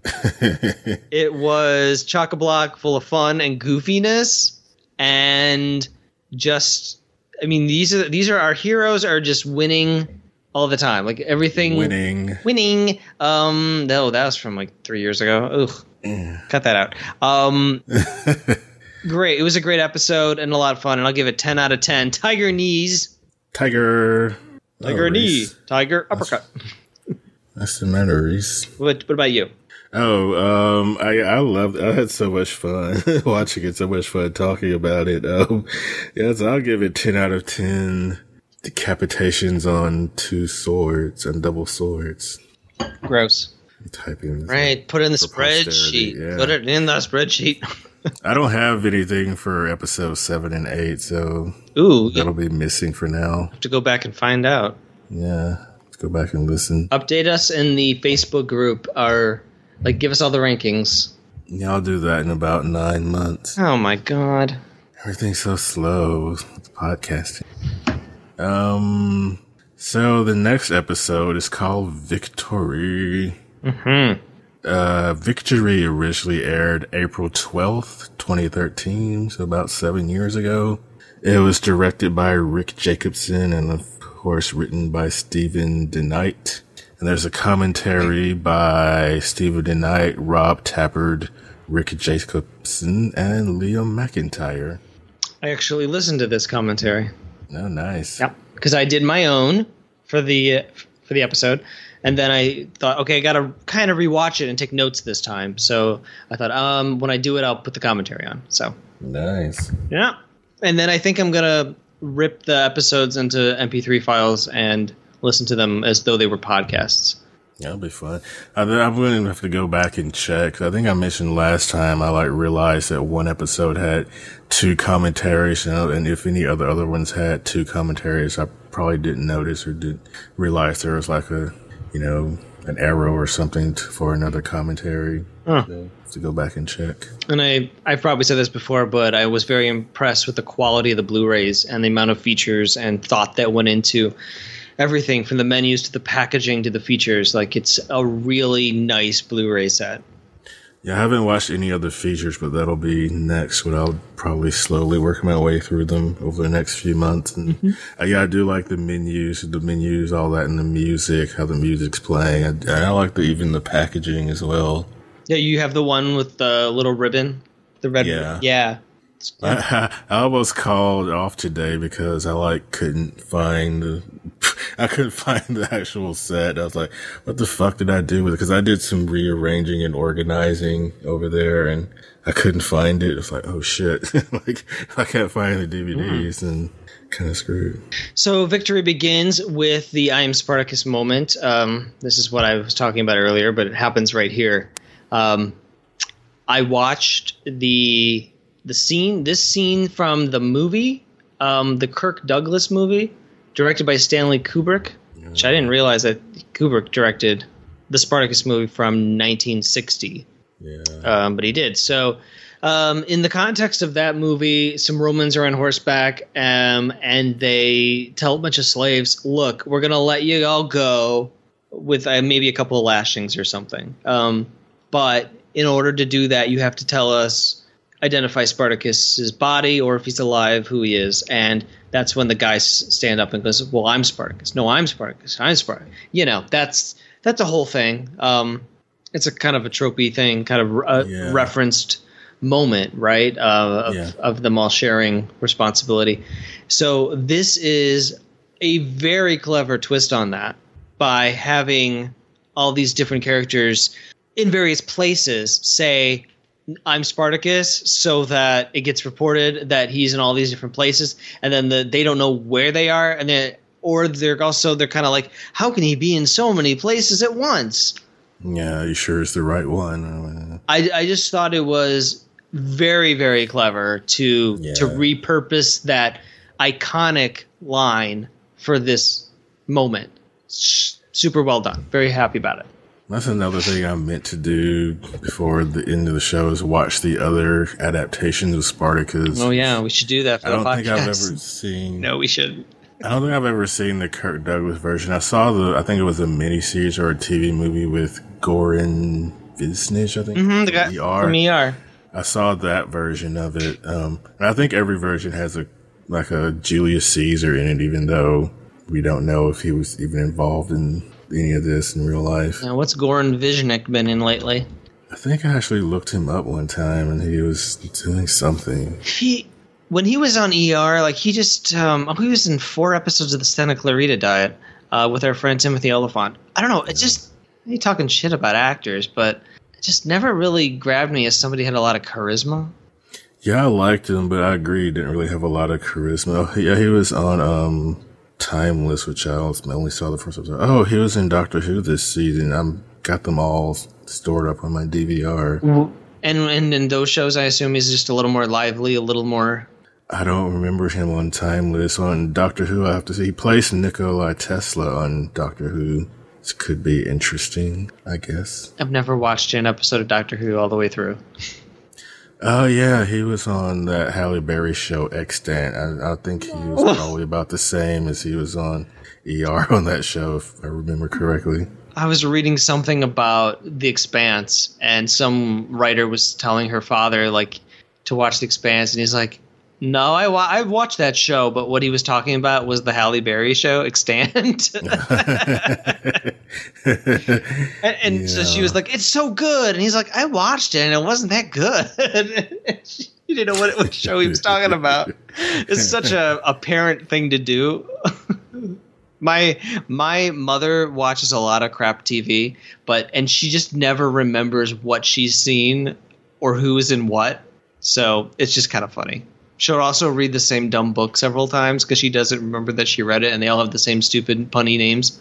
yeah, Anyway, that's, that's how I've been kind of. No, I guess not with books, but with movies. I've been watching a lot of movies lately, and some of them aren't so great. But yeah, sometimes I'll like see a title, and I, I think I watched that, but I can't remember anything about it. I have no idea what happened in that movie. Oh. some of these my the YouTube um, algorithm that recommends videos for me loves to show me well loves to show me cat videos, but it also wants me to watch millennials who have I guess never seen a movie or listened to music ever because I'll see like the the weirdest YouTubers like, okay, I'm listening to Hey Jude for the first time, or I'm listening to like some like extraordinarily popular song, and it's like, have you ever heard music before? Like, I don't understand. Like, I'm looking at your React list, and you've reacted to like every popular song that's ever been on the radio since you know the last 30 years. Like, who are you? Are you an alien? Yeah. I don't know why I'm mentioning this. I had a reason for it. Oh, we were shitting on our parents. well, Will's gone silent. sorry. Oh, sorry. I was um, talking to Reese. um, I think he's wanting some attention. Um, Reese, come podcast with me. um, Agron is hurts. Yeah, he can't hold the shield. It's very sad because all he wants to do is be a warrior. How bad do you would you feel if you're Nasir and the man you loved finally came back after you thought he was dead and he had been crucified and he's finally back and really the only thing he wants to do is leave again Yeah, like we could go off over the mountains and be together, but you just want to go fight. But I guess he would have been killed if he tried to go over the mountains. um, there's so much i'm watching the scene between the two and there's just so much weird face acting happening with Agron kind of like starting to cry and then Nasir's like weird cry look around face is this is an animated gif right here i'm i'm gonna make it in nine months okay. Uh, Gannicus, it's all this stuff about people kind of, you know, like they know they're not gonna all gonna make it or whatever. You gotta give the people who are fleeing enough time to get away and people saying their goodbyes. It's all sad. because This is the series finale. Yeah, they're saying goodbye to their their friends. So Gannicus has a sex scene, um, a little more involved than Caesar's. I, better, I would say. Yeah. Um, I don't know that girl's name. I don't know, really remember. Yeah, I don't her. remember her name. I just call her. What do I? I just call her woman. Uh, I call her the woman, the woman that stands between Gannicus and Saxa. yeah. which Saxa, to her credit, it was never petty about it. It was never like mean to the other girl or whatever. She, she was just like, okay, I like Gannicus, but he's interested in her. Uh, whatever. Like she's she'll she moved on fast. Now at, at the end when she died, she was sad and said, "Oh God, I wish I could have been with you." But she didn't. She wasn't like a a clingy, hanger on kind of like other girl she just kind of let them have their relationship. I guess she understands that people need to find happiness where they can, and, and jealousy is like a petty emotion, and there's no time for it in this world, which is very ma- mature of her. And one reason why I love her, she's amazing and my favorite character on the show. but anyway, yeah, I don't know who uh, this other girl is, but uh, sex was had.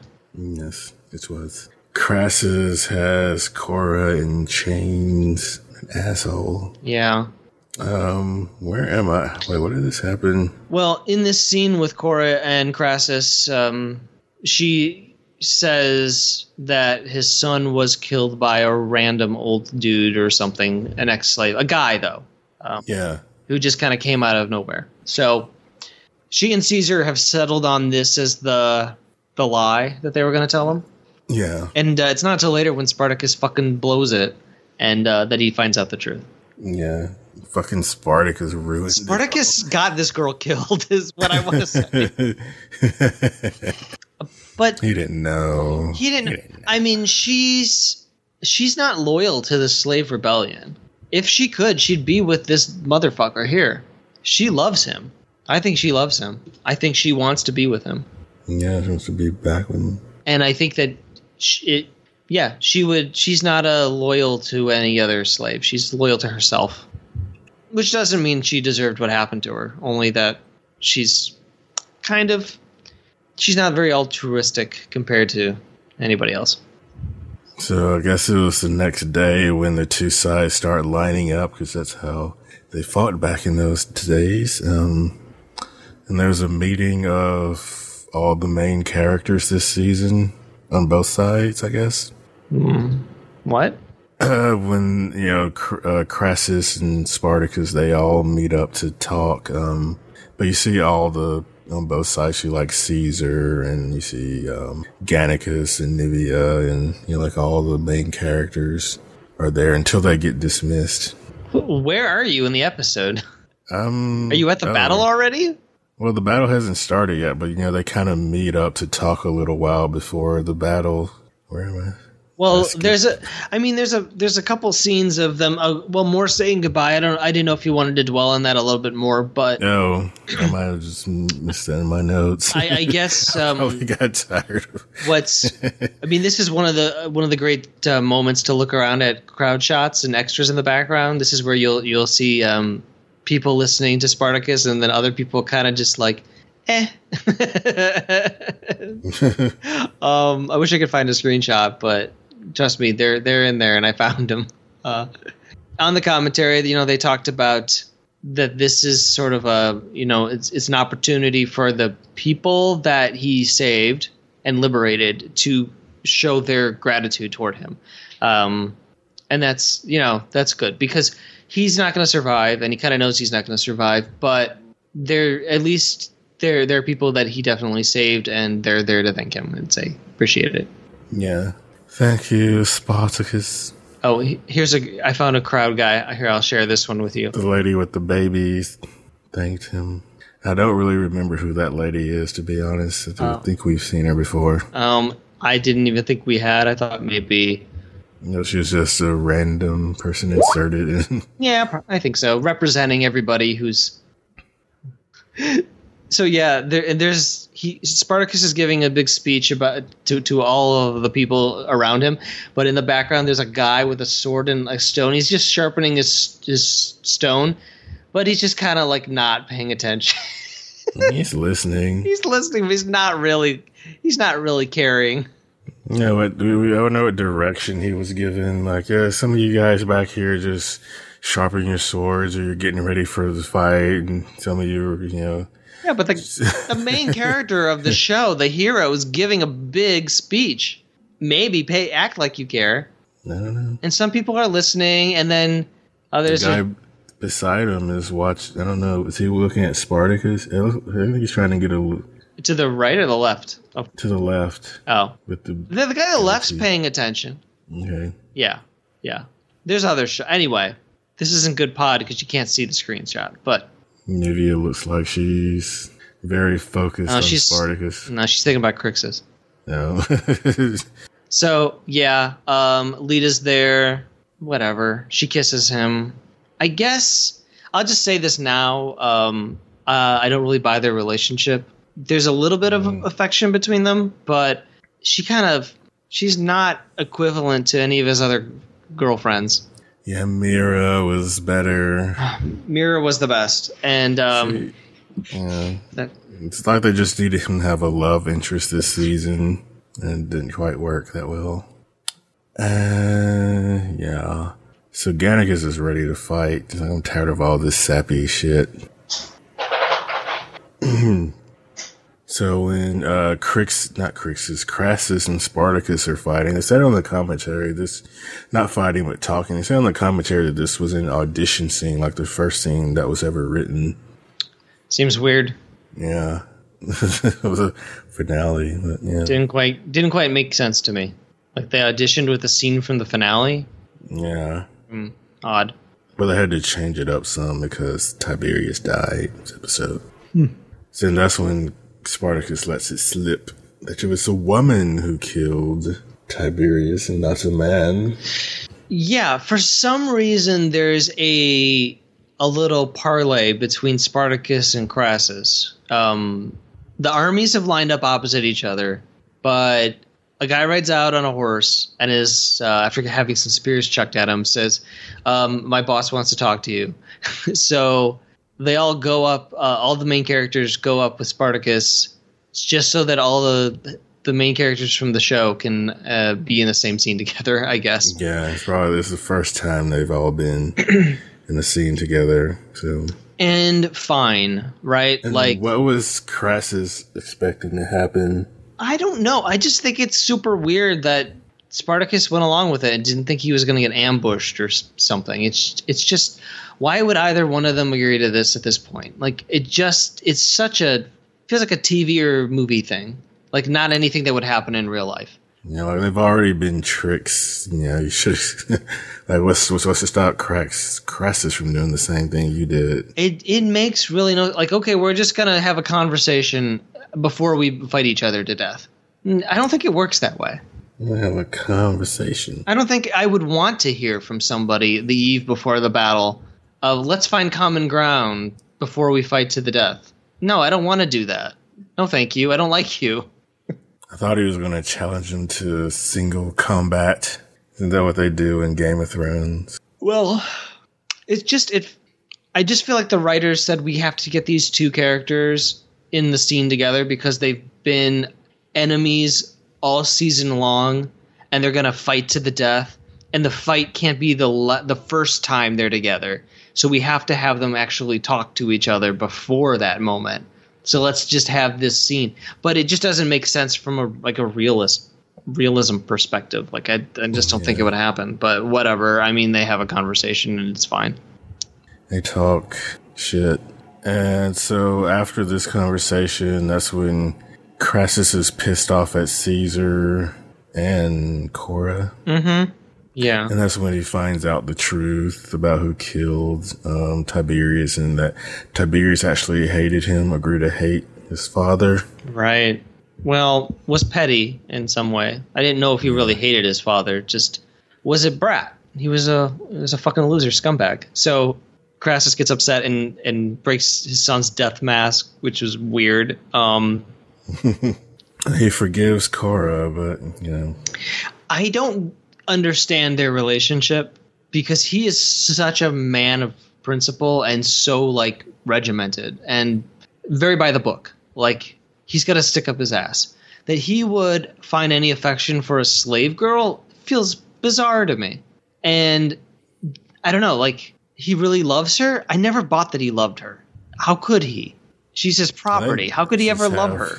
Yeah, could be that they just have no chemistry together. yeah, that's part of it too. Um, but like they're, I don't know. Was well, they're they're both really good actors. They're they're acting their hearts out here. But you're right. I don't feel any warmth or affection and chemistry between them. I'm just skeptical the entire time, waiting for some other shoe to drop. Watching this this stuff. Yeah.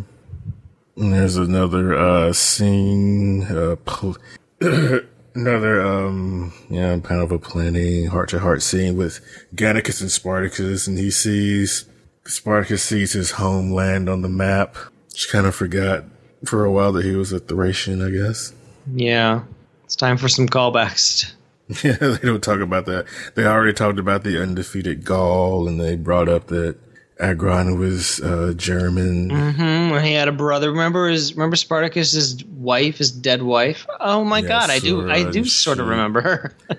believed in the gods, and I don't think he did. Mm-hmm.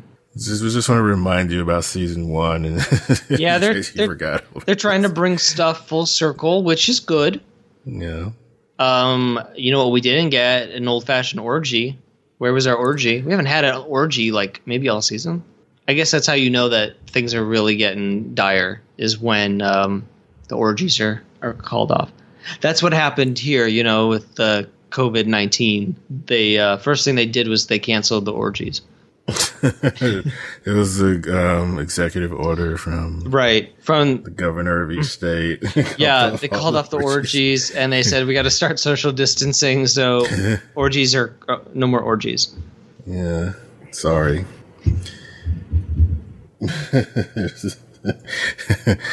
um, so how many Zoom meetings are you having? Like, um, I have week? one every day. I have at least one every day. We're also on Microsoft Teams.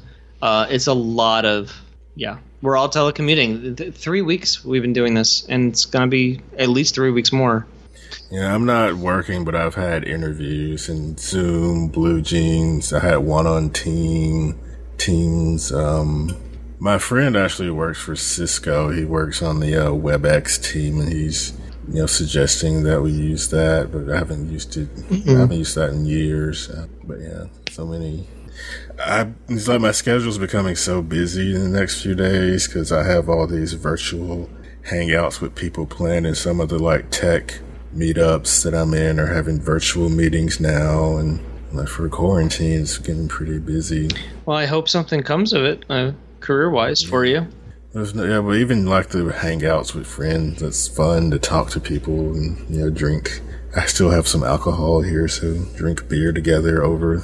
Yeah, I played in touch. I played Viva Pinata with my friend last Saturday for three hours, and it was fantastic. And uh, only stopped because Matt Mel Claire and I played Mysterium over Skype. So. Oh, nice. I have that um, Spartacus game on Tabletop Simulator, so we need to play that. Yeah, we should try that. Maybe um, Steve would want to play with us. Yeah, and I also have Liam McIntyre's game. I think it's Monster Lab. Could try that too. Uh, no more orgies. No more orgies. So yeah, Spartacus wants Gannicus to do the impossible because you know they pulled off so much impossible stuff, and wants him to do it one more time. And um, yeah, next day at day, you know, it's daylight again. So um, Crassus actually praises Caesar's loyal service. He's, you know, I guess he's forgiven him. I mean, Caesar's done a lot. We have to give Caesar some credit. He infiltrated their camp for a long time. Um, he got a haircut. That was pretty big. Um, bloodied his thigh or penis or whatever. oh yeah, what happened yeah. with that? That was weird. I was listening to that was one of the episodes I was listening to a little bit of, and um, that's the thing that I think that was one where I had a cold. Yeah, that he like branded himself so he could pretend to be a slave. I think that's what it happened. Oh, Got it. We were going on and on about how he's bloody and we didn't know what the hell was going on. yeah. I think you said, well, let's put a pin in that and come back to that because that could be something yeah, I remember that because I remember going to the refrigerator later going, well, that didn't make any sense. like, why did he do that? I'm always thinking about the TV show I just watched where I'm standing in front of the refrigerator. um, so yeah, I mean he he was pretty um, all up in everyone's business all season long. Caesar was. Who knew? Maybe I should watch Rome um, next, since I'm in Rome. I think I've said this before that Rome was going to be my first podcast, but you know the idea for the uh, Babylon Five anniversary was coming up, so I decided to do that one first. But I still have the Rome box set that I've never watched, and you think of it as a sequel to this show. I think the weird thing about watching that is that the the lead characters are Roman soldiers, and then yeah. so it's like I know that um, Titus Caesar. Pullo and um, is it Lucius Vorenus? Is that his name? Um, yeah. That these two characters are like low on the rung of soldiers. They are not from Roman wealth, right? Um, yeah. But there's still Roman. So there's still the guys on this show that are the guys that our heroes kill. Yeah, they're like. I mean, we only know they existed because they were like briefly mentioned in Caesar's a book Caesar wrote, like examples of like good soldiers or something like that. Um, so yeah. You know, I I tried to watch that show, but I was first of all I was just still so depressed after Carnivàle got canceled and to to watch Rome and, and be like, oh, here's a really expensive show, but the show that I loved that was expensive got canceled, but then they found money to make this thing. And it's just like, oh, it's just I was so depressed. I I was not in the mood to watch another high profile HBO show at that point. So that's part of the reason why I didn't like it. But it was, it was pretty slow for the first three episodes and didn't grab me. And then my understanding is that season two is like way better, but it's also they they compress history to like an insane degree and they have like two seasons worth of story in like half as many episodes. Yeah they had to compress it for some reason. I don't remember the story behind that but i do remember yeah they had to like squeeze so much into a short period of time. It's like it's too sh- it's like yeah. I don't know. Um i don't know if it's worth watching or not because it got canceled early and didn't end on a great spot and maybe or maybe it did. Who knows I don't know. A very different Caesar, very different yeah, Julius Caesar. Yeah, I remember enjoying it, and yeah, a lot of the same actors on a lot of some of the actors on that show ended up on Game of Thrones. Yeah, there's the same British actors that are in everything. I guess I wanted Ray Stevenson, who plays Titus Pullo, to play um, Stannis Baratheon. I thought he would have been a good Stannis. No, he might have been a good um, mountain. No, he's not tall enough, but maybe the mountain or the hound. He's kind of old at this point, isn't he? Yeah. Well, at back then. Yeah. Yeah. Um. Anyway. Yeah. So, so it was. I kind of thought it was funny um, when Spartacus is giving a speech to his men, and then all of a sudden these fireballs start raining down on them. like you're supposed to wait for me to finish my speech. We're supposed to do that. Or maybe he did finish it, but it was, it was like around the same time. So, the best bit in, uh, of this battle is when they when they charge and then they stop, and then the other army, the Romans, charge forward, and the ground beneath them gives way, and they all fall on these spikes. Yeah. And uh, I just, I'm like, at what point did they dig that ditch? like, I'm trying to like figure out logistically how Spartacus was able to dig that thing, put those spikes in, cover it up so neatly, and then have the battle here, and no Romans were like hip to it. Let me go stand by the refrigerator. Maybe I can figure that Figure out. um, Because before uh, the Romans got there, I guess. Were they there before the Romans got there? I, I don't know. Was this not where they had all met the previous day? Was this a different spot? I think they were still maybe a little bit separated when they met. I don't know. Still a little bit separate. Did they put up like a big wall of like? Did they put a tarp up? And uh, what what's Spartacus doing behind that tarp? and, they're digging the ditch. Can I get some scouts over there? No, I don't know. It was- killed. I- It was it. It's totally unbelievable. It's absolutely ridiculous. It was, however, hilarious. Now, And also, once they were fighting, they kept shooting those fireballs, and they were even hitting Roman soldiers with them. Crash like, I don't give a fuck. We're gonna end this war today. yeah, you got to break a few eggs, right? Yeah. Yeah, Romans suck. Ancient Romans, not cur- not present day Romans. Don't send us emails. Romans are. Uh, uh, our emails are like ninety percent, ninety nine percent spam. Yeah, Um. Yeah. So then at this point, everybody starts dying. Oh yes. Um, also hilarious were the ladders that were. They weren't really ladders, but they were these big planks of of wood um, that were erected over the trench so that the uh, Spartacus and his crew could run up them over the trench to attack the Romans. Yeah. Uh, Did they just drop Great. the ladders on top of the Romans? Yes, they did. Yeah. yes. It's like you're a bridge now. Thanks. um, see, Lugo died, or was it Ludo? I What's one of think it was Ludo, the hammer dude.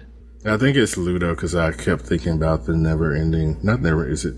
Is it never-ending story? Maybe it's Never ending story. One of those movies has a character named Ludo. It's like Ludo sad. Oh no. Yeah. Not familiar. Um, Um, but yeah, he has a big hammer. He goes up in flames. It's fucking gross. He swings his hammer around even though he's still on fire, but he melts. It's disgusting. Uh, Naevia watches it. Gannicus charges from behind with the cavalry. So shoot from behind. and they take control of the big arrows or big, um, what do you call those? Ballistas? Those, yeah, whatever, yeah, ballistas, whatever. And they can't hit anything with them. No. You know, watch watching this right now on my monitor, it looks so garbagey. It didn't really look that bad on my big TV when I was taking notes at the time. But Actually, no, I was just doing my commentary. I guess I was so in the moment that I didn't really look at just how computer generated and goofy it all looks. Yeah, But it looks like trash when I'm watching it right now Yeah. on my high def, like super high def uh, monitor, right, like two inches from my face. It looks really fucking. awful. yeah, the arrows flying over looked really bad. I was like, oh, cringe. but I don't remember like other parts of the battle looking too bad. Um, here, well, look at this screenshot time. oh wow, this is like It's it's what's it's that game? it's so bad. it's really bad. It's a game called Mounts and Blade or Mount Blade that's a few years old now. But I think it's maybe the same quality as this, even though at the time it probably wasn't even you know top of the line when it came out. Anyway, Yeah. yeah. Anyway, it it looks it looks awful, but that's fine. Like it's those shots, you know, they happen really fast when you're watching it and you're in the moment and the adrenaline's pumping or whatever, and it doesn't matter. Like you're here for the action and the story, and it's good. Um, so it's just when you watch it, it's just silly. Yeah. Um, so Saxa um, and Gannicus ride up from behind and attack the men who are who are uh, operating the ballistas, and they're going to turn them and use them. Oh, this weird rando on a horse. yeah. Oh, anyway, um, can't screen cap everything. The um, And Craxus sends Caesar to go get them. Crassus, Craxus. yeah, I'm just giving everybody new names, so I was thinking that it would be difficult for Nasir to fight with a spear because it's very close quarter combat, and it's he's kind of like a you know he needs a lot of reach for that and needs to twirl around a lot and do a lot of acrobatic stuff, and he just doesn't probably have the space for it. But I guess he he found a way. This is basically when the pirate dies. Nasir will find a way. Yeah, that's when um Castus. See, I wrote down Castus here. So why did I call him Castor earlier? And who cares? um, It's a very uh, it's a very TV thing that or movie thing in a giant battle full of lots of people and lots of noise that key characters can somehow find each other in a battle and actually have conversations. of course, he has to yell out his name. He doesn't, you know, just go up and stab him from behind. Of course, half these people are, were made in a computer, so and the other half, you know, they just tell them to be really quiet. You know, just pretend you're fighting, but you have to be really quiet. but Spartacus and Crassus were able to lock eyes from across the battlefield and find each other. Yeah. And uh, Spartacus does a really fun run up uh, on a guy. He uses them as a ramp. I mean, first they were bridges, now they're ramps. Um, he run he runs up and he knocks Crassus off his horse, which was great. But then they these two stooges come and protect the Imperator, and they drag him away. Well, they'll have their own. Oh, um, Nasir does a really fun flying kick here. I enjoyed that quite a lot. I wonder what Nasir did, you know, the rest of his life. Did they just live? You know, they went to another country, I guess, but did they just like, were they just like farmers or were they fight? I guess they probably weren't fighting, but he's got all those fighting skills. You know, what's he going to do with them Mm, the rest of his life? Circus performer. To be security somewhere, security guard. But Crassus is injured in this, um, and you see Gannicus and Saxa doing like the oil and fire thing. Yeah. And here comes Caesar. Hey, they light some guys on fire. Yeah. It's great. It's just Then ridiculous. Okay. Yeah. Caesar! He spotted them. Well, okay, worst part of the episode is when my favorite character, ever since um, Ashur left the show, because Ashur's the best, um, it's my girl Saxa. Yeah. I love her to death. She's amazing. She's my warrior queen, but she gets stabbed in the gut, and it's awful. yeah. Pouring out for Saxa. She's my sweet baby girl, and she died. I think they said on the commentary she was supposed to live and then, I guess, die beside Gannicus later on. Oh yeah, to be crucified later. Yeah. But yes, but Crassus and Spartacus have their fight, and or this is the beginning of their fight, and Oh, they're both tired and everything. I just wanted to say that um, Saxus says to Gannicus, "I again find myself in your arms." As she dies, because she loved him. Aw, they're my favorite ship that never was. Um, Caesar also um, finds Naevia here. yeah, cuts cuts her in the leg, cuts her in the whatevers. Um, so I, I had put a pin in this about how I don't like Naevia, but I also didn't like watching her die. I it was yeah, it looked really painful and gory and awful, and I I took no pleasure in it. It was it made me very uncomfortable to watch it. It was gross. yeah, it was brutal, and yeah, the way that he, yeah, Yeah. So they've they've trapped um, Gannicus, the the soldiers. They've kind of like formed a, a barrier around him with their shields, and he's just sort of swinging wildly at him, uh, at them, like a feral animal. And this is when smartass, pompous, shit-eating grin, smarmy ass Caesar walks in, smiling with his very white teeth, uh, and is just such a smarmy son of a bitch. And they he knocks Gannicus out. So at this point, things are going really bad for our heroes. yeah, and then you have the end of the battle between Crassus and Spartacus, where they're just going at it, and there's scenes were put in where Spartacus is remembering his wife, and at one point he gets better. They kind of make you think at one point that you know he's about to kill Spartacus, and then they have you thinking that Spartacus is about to win, but then this cowardly Roman soldiers come up from behind out of nowhere. Ugh, it's, it stunk. Yeah. Yeah. The effects, though, of the spear going through him was really well done, and I don't know how they did it. And I would love a, if they did a uh, behind the scenes. That second spear that goes like right through his chest. It's like, wait, how did they do that? That looks so good. And they said on the commentary, right, that he kind of stayed, you know, with those spears the whole time. You know, the actor did, and it kind of Yeah. helped with his performance. It it's just the visual of him crawling with the spears through him is insanely like provocative in a way. It it looks it's very artistic looking the way he's posed and it's, it's just striking the profile that he has crouched over bent over he, at one point he reaches for another spear but he can't get it because he can't move because he's all pinned down i mean it's disgusting but yeah. and they they're also sticky. It's gross. And they have a little chat, a little private chat. Mm-hmm. Which I, um, it kind of, um, I guess maybe it's supposed to parallel what Crixus said. Like we could have been brothers in a normal life. Um, Crassus started to say, if, if you had been born a Roman, he said something like that. I didn't quite catch it all. Yeah. Mm-hmm. And he has a vision of his dead wife, and he's kind of like, well, at least I'll get to see my wife soon. And he kind of closes his eyes, and he and he prepares to be to be dealt the killing blow. But uh, Agron rides up on his horse to to to drag him away somehow.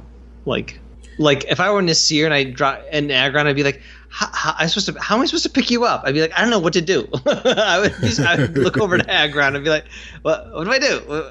Should I put him, should I put my hand under his arm, his armpit? Like, I don't want to, I don't want to touch him. Also, he's gross. Um, yeah, Agron wanted to go after Crassus, but Nasir stopped him. Oh, him. he should have, though. If only, yeah, if only. just do it. Just kill him. You're so close to dead. Yeah. He only had a little bit of his health bar left. Absolutely, yes. So uh, Spartacus gets carried away, and um, okay, the next scene is Gannicus being crucified, which is awful. And I'm like, Yeah. are we really going back to the crucifixion? Well, it's like do something else, Romans. Yeah, it's like I don't know. I don't know if there was ever a time where we didn't like Gannicus. He's one of the he you know he came in the prequel season and kind of a awkward situation because they had to do that because you know Andy Whitfield was sick and Mm-hmm. I don't know. It was a really popular character. and Glad they kept him around. I always liked Gannicus. He was fun. Yeah. You know, he was an opposite of Crixus. Because he Crixus was a mope, a sullen, dullard, angry mope, and uh, Chris uh, Gannicus was fun. It's the anti-Crixus. Yeah, he was anti-Crixus. so R.I.P. he gets up on the on the cross, and uh, they mock him. And uh, oh yeah, Kore's up there too, which fucking sucks for her. Thanks a lot. Yeah. Thanks a lot, Spartacus. There's a People. there's a whole queue of men about to be crucified. They're all they have uh, shackles around them, and it's like, oh great, that's Mina. That's Mina. Hot minute. So how far was how long after this was Jesus? Um, think it was seventy years or something like that. Yikes! They're still crucifying people. I, like get a new thing. Yeah, it's going out of it's out of style, or it needs to go out of style. Um, then Pompey shows up like, "Hey, we did all the work here, we, or we told everybody we did all the work because we killed a whole bunch of slaves back there." Mhm. He's and he's wearing this white, ridiculous white getup. Like he Yeah. looks like a ponce. Like he looks super primpy. You know, like not. Yeah, yeah. I would have loved to see what would have happened like after this, but you know, I guess I could just read and see what is this the triumvirate or something? Not trimester, third triumvirate. Caesar, Crassus, and Pompey. Yeah, that was the first one. Ah, who cares? So um, Kore's gonna die on the cross. That sucks for her. Gannicus is dying as well. Although I, this is when I was like, God, it's gotta be boring up there once you're once you've kind of been numb to the pain. You're just like, uh, kill me already.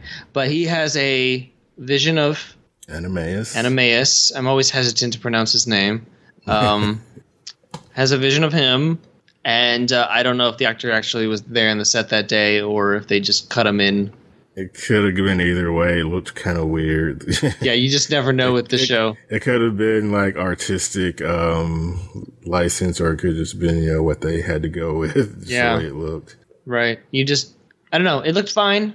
Looked great. Um, uh, and then Gannicus envisions himself in the arena, and the crowd is cheering for him.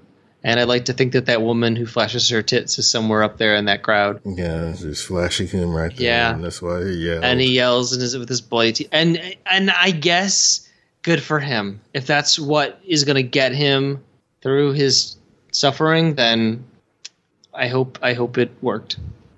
A good fitting end and a minor victory, I think, because yes, uh, Caesar thinks that it's an ignoble end for a former gladiator, but in his mind, he's still that gladiator, and you didn't take it away from him. So, yay. True. Yeah. and then we get to the survivors on the mountain, the people who decided to wait uh, behind for Spartacus. Because if they didn't wait, they would have been killed. and Spartacus, kind of the people were, yeah. Spartacus is looking forward to see or hearing his real name from his wife again. Yeah, which has to suck if you're Laeta, because I I think if you're Laeta, you know that Spartacus doesn't love you the way that he loves his wife. Like, but that's what I was thinking. Like he's saying that he's going. He wants to stop talking about his wife. I, I yeah. she's like right. She's right there. I mean, you know, intellectually, yes, we've been together for less than a year. You loved your wife. I, I know you'll never love me the way that you loved her, but I am standing over you, feeling really bad that you're dying, and I am crying. I don't really want to hear about how it's good for you that you get to see your wife. Like I don't really want to hear that. Like, even if it's yeah. true, it's kind of rude, Spark. This is what I'm saying. You're kind of being rude right now.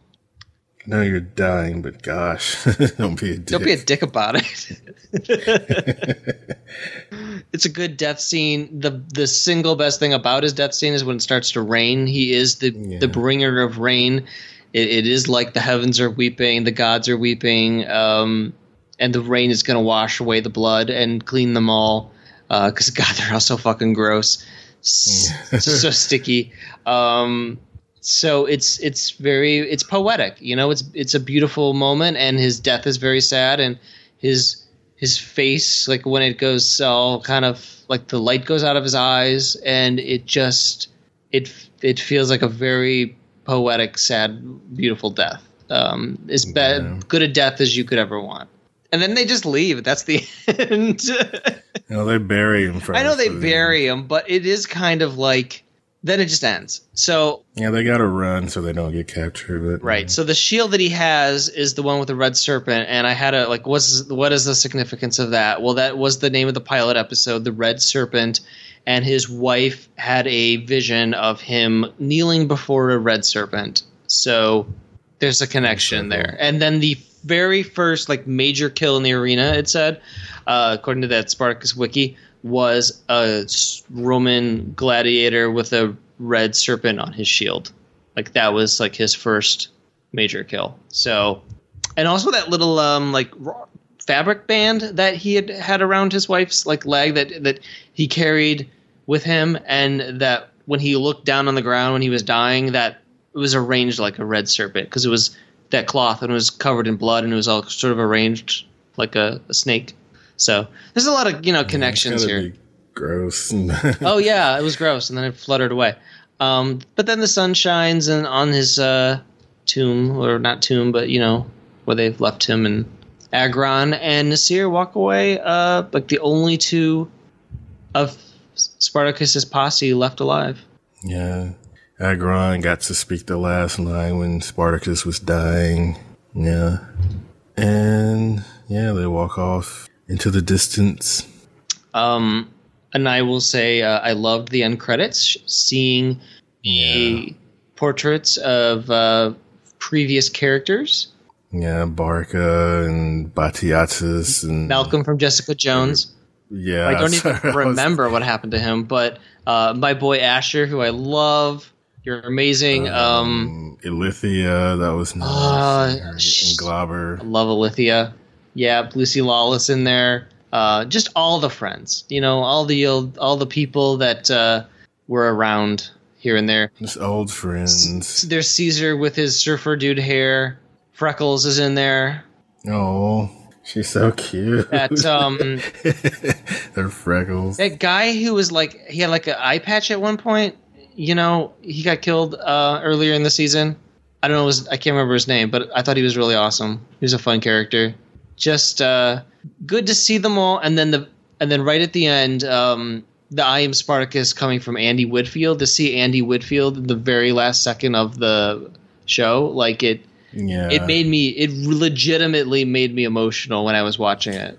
Um, Yeah, I got emotional twice. One was the funeral pyre, and the other one was you know the, you know when Andy Whitfield came on. And I think on the commentary, everybody like shut up when um, Andy Whitfield came on for a second. but I, I think Liam McIntyre did a fantastic job um, taking over for him and carrying that banner. So kudos to you, sir. You were really great. Um, I don't think it would be fair to compare his performance against Andy Whitfield's. I think they were both fantastic on the show. Um, Yeah. And I don't, and I wouldn't even say that they were fantastic in like drastically different ways. Um, they were, they like fit like hand in glove. Like they were great. Um, a good, good pair of actors for this part. Um, yep. Yeah, kudos, kudos, Kudos, kudos, hurrah, huzzah. everybody.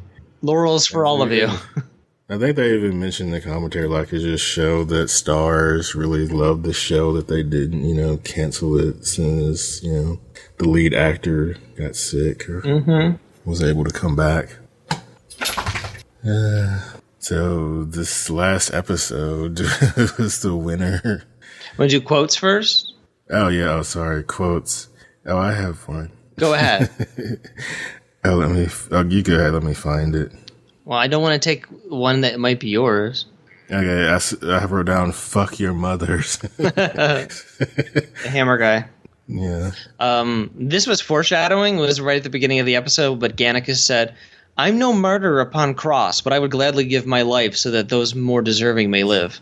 Very. I didn't pick up that on that line until I rewatched the episode, and I was like, "Oh, I see what you did there, writers. Very clever." Well, Agron's the last line of the show said, "One day Rome shall fade and crumble, yet you shall always be remembered in the hearts of all who yearn for freedom." That seemed pretty eloquent for Agron. Yeah. Somebody write his speech, his dialogue. Um, I've got uh, two between uh, Crassus and John. They're kind of the same in the same ballpark. Um, but John, I call him in my notes. I always call him John because I got tired of calling him Spartacus, and I know that that's not his real name. So I was just like, uh, he's John Spartacus for, for me. So I wrote John and Crassus. Um, there is no justice, not in this world. At last, a thing we agree upon. When we meet again, I will kill you. No, you are going to try. It is all a free man can do. See, that I mean, the, the thing is really Crassus has lost from the beginning because Spartacus is free. Like they're all free. Everybody fighting in that army wants to be fighting in that army. So there's really, you know, victory is in quotation marks. Uh, and then uh, the other quote I have between the two is um, after um, John has been speared to death. Um, Would that you had been born a Roman and had stood beside me. I bless the fates that it was not so. yeah, thank God I wasn't. Pass.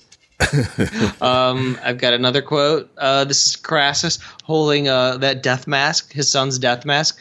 Is this how I stand? Twisted and grotesque. you have no more quotes? No. Uh, whoa, shit. Just a second. Okay, we're gonna take a pause here. Okay. No more quotes from you? Over. No, no more. Okay, quotes. well, I've got one more. I tried to put my best effort in for these last two episodes. Uh, he says, Spartacus, that is not my name. I shall finally hear it again, given voice by loving wife, in greeting longed for. Do not shed tear. There is no greater victory than to fall from this world a free man. Uh, Spartacus. Um, so, winner, loser, Oh, winner. lay, slay. Yes. Winner, I want to say Spartacus won. I'm going to say Spartacus won. Yeah. I uh, he he nearly had Crassus dead and killed, and the battle won, but he was just blindsided by some uh, other Romans. He was yes, Yeah. he was horribly murdered, but you know what? He uh, he's finally reunited with his wife. He liberated a bunch of slaves. He put Rome on his heels. He became famous enough that Hollywood made several movies and TV shows about him. There's a statue of him in the Louvre. Um, And we did a podcast about it. we did a podcast about him that took 12 years to finish. when we started this podcast, Will and I were in third grade. now we're old men. Hey, dogs, quit it. Um, loser. Um, loser. Uh, versus- Crassus? yes, I agree. No, I was asking you. Yeah, that's what I think. Hmm. Why? He got beat by Spartacus single combat. Yeah. I'm to say the loser Spartacus because he was horribly murdered. All of his friends were killed. Um, he nearly had Crassus killed, but then he was blindsided, which had to suck. So, yeah, he kind of was up against it and kind of probably thought he would. Like, there's a real outside chance that he would win, but still, it really went bad for him almost right away. So, I think he both won and lost this episode. He won more than he lost, but he he definitely lost. Even Crassus, you know, Pompey's already taking credit for it in the in the beginning of this. I guess they probably got it all straightened out and eventually, Yeah. you know, history. but- Stolen valor. so,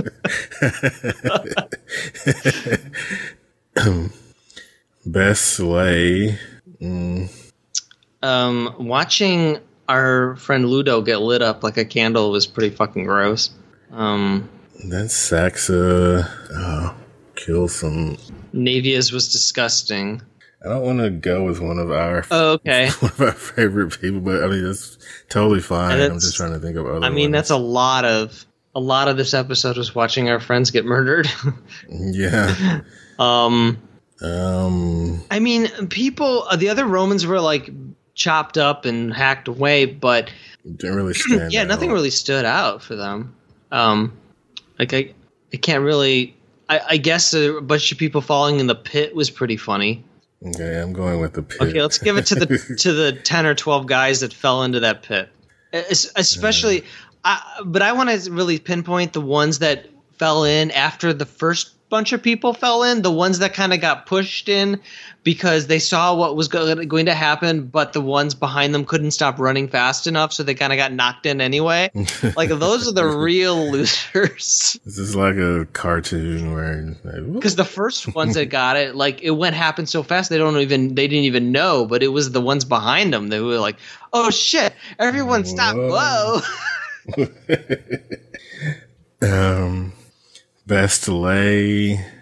Uh, it's gonna be Spartacus and his wife in heaven.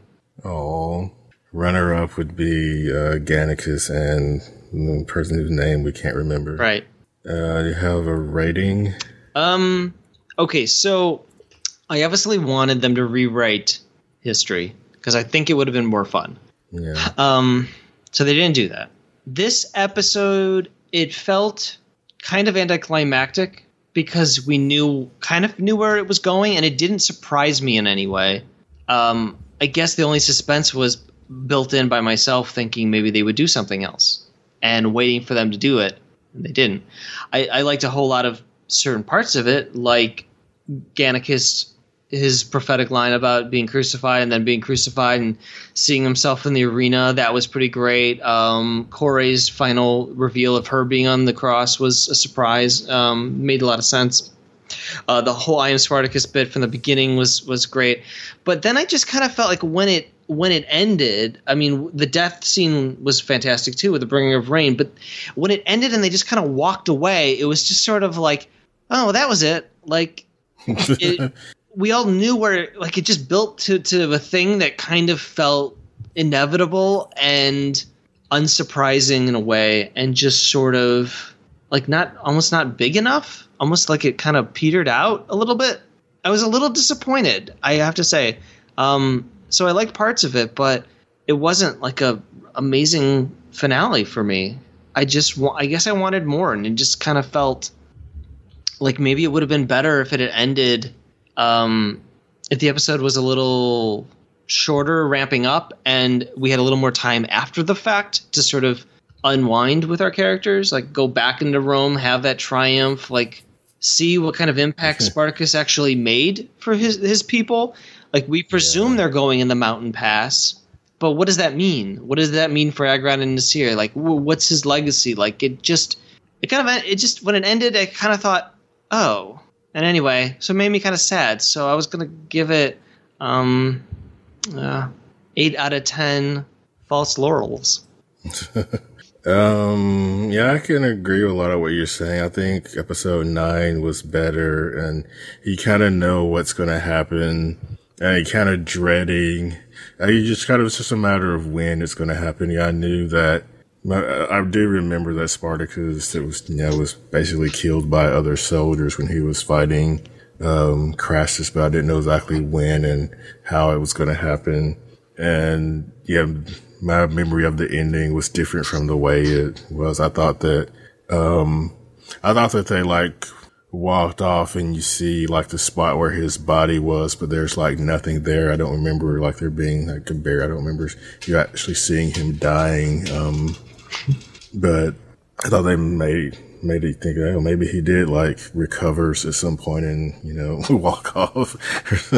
um, but yeah, I could agree. It wasn't that surprising and it would have been better if we had more of a, what's the word, denouement? Mm-hmm. if we had more of a, yeah. Um, we could see like, uh, maybe flash forward a little bit and see, you know, when slavery is ended and I don't know, maybe they're still talking about Spartacus. Um, I don't know future, get a little bit of a glimpse into Caesar's career, maybe like a montage at the end. Yeah. I don't know about that. Um, you know, ironically, sorry, I don't want to interrupt your, uh, go ahead, finish. Oh, I was just saying, yeah. Um, but I enjoyed, I still enjoyed the episode. It was sad seeing, you know, person after person die. Um, but yeah, they did a pretty good job with it. I'll give it nine out of 10 uh, nine out of the ten people that fell into that pit. nice. Uh, I almost lowered mine by another half point because Saxa died, but I, I, figured seven and a half feels a little too uh, low. Eight, I guess eight feels right for me. Um, just ironically, there was an article today that slavery is on the rise in the UK. That it's risen. Reports of slavery have risen by fifty-two percent. Human trafficking, slavery, wow. servitude, forced labor.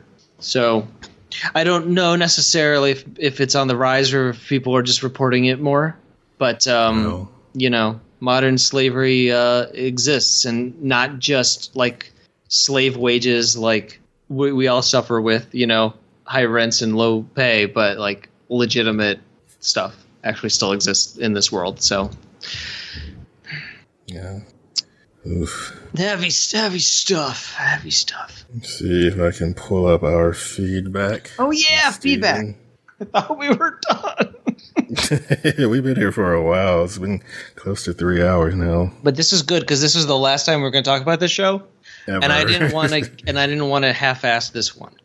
If you bring up this show, I am like blocking you. Yeah, we don't want to hear about it. Excuse me.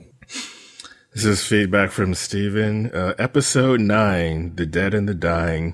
I can't help compare the penultimate episode of the series with the penultimate episode of last season, Monsters, an episode I greatly enjoyed. Go back in the speed to Spartacast episode 17 where I guest hosted to hear more on that review. He's plugging Don't, his last he's. That's really tacky. that's something I would do.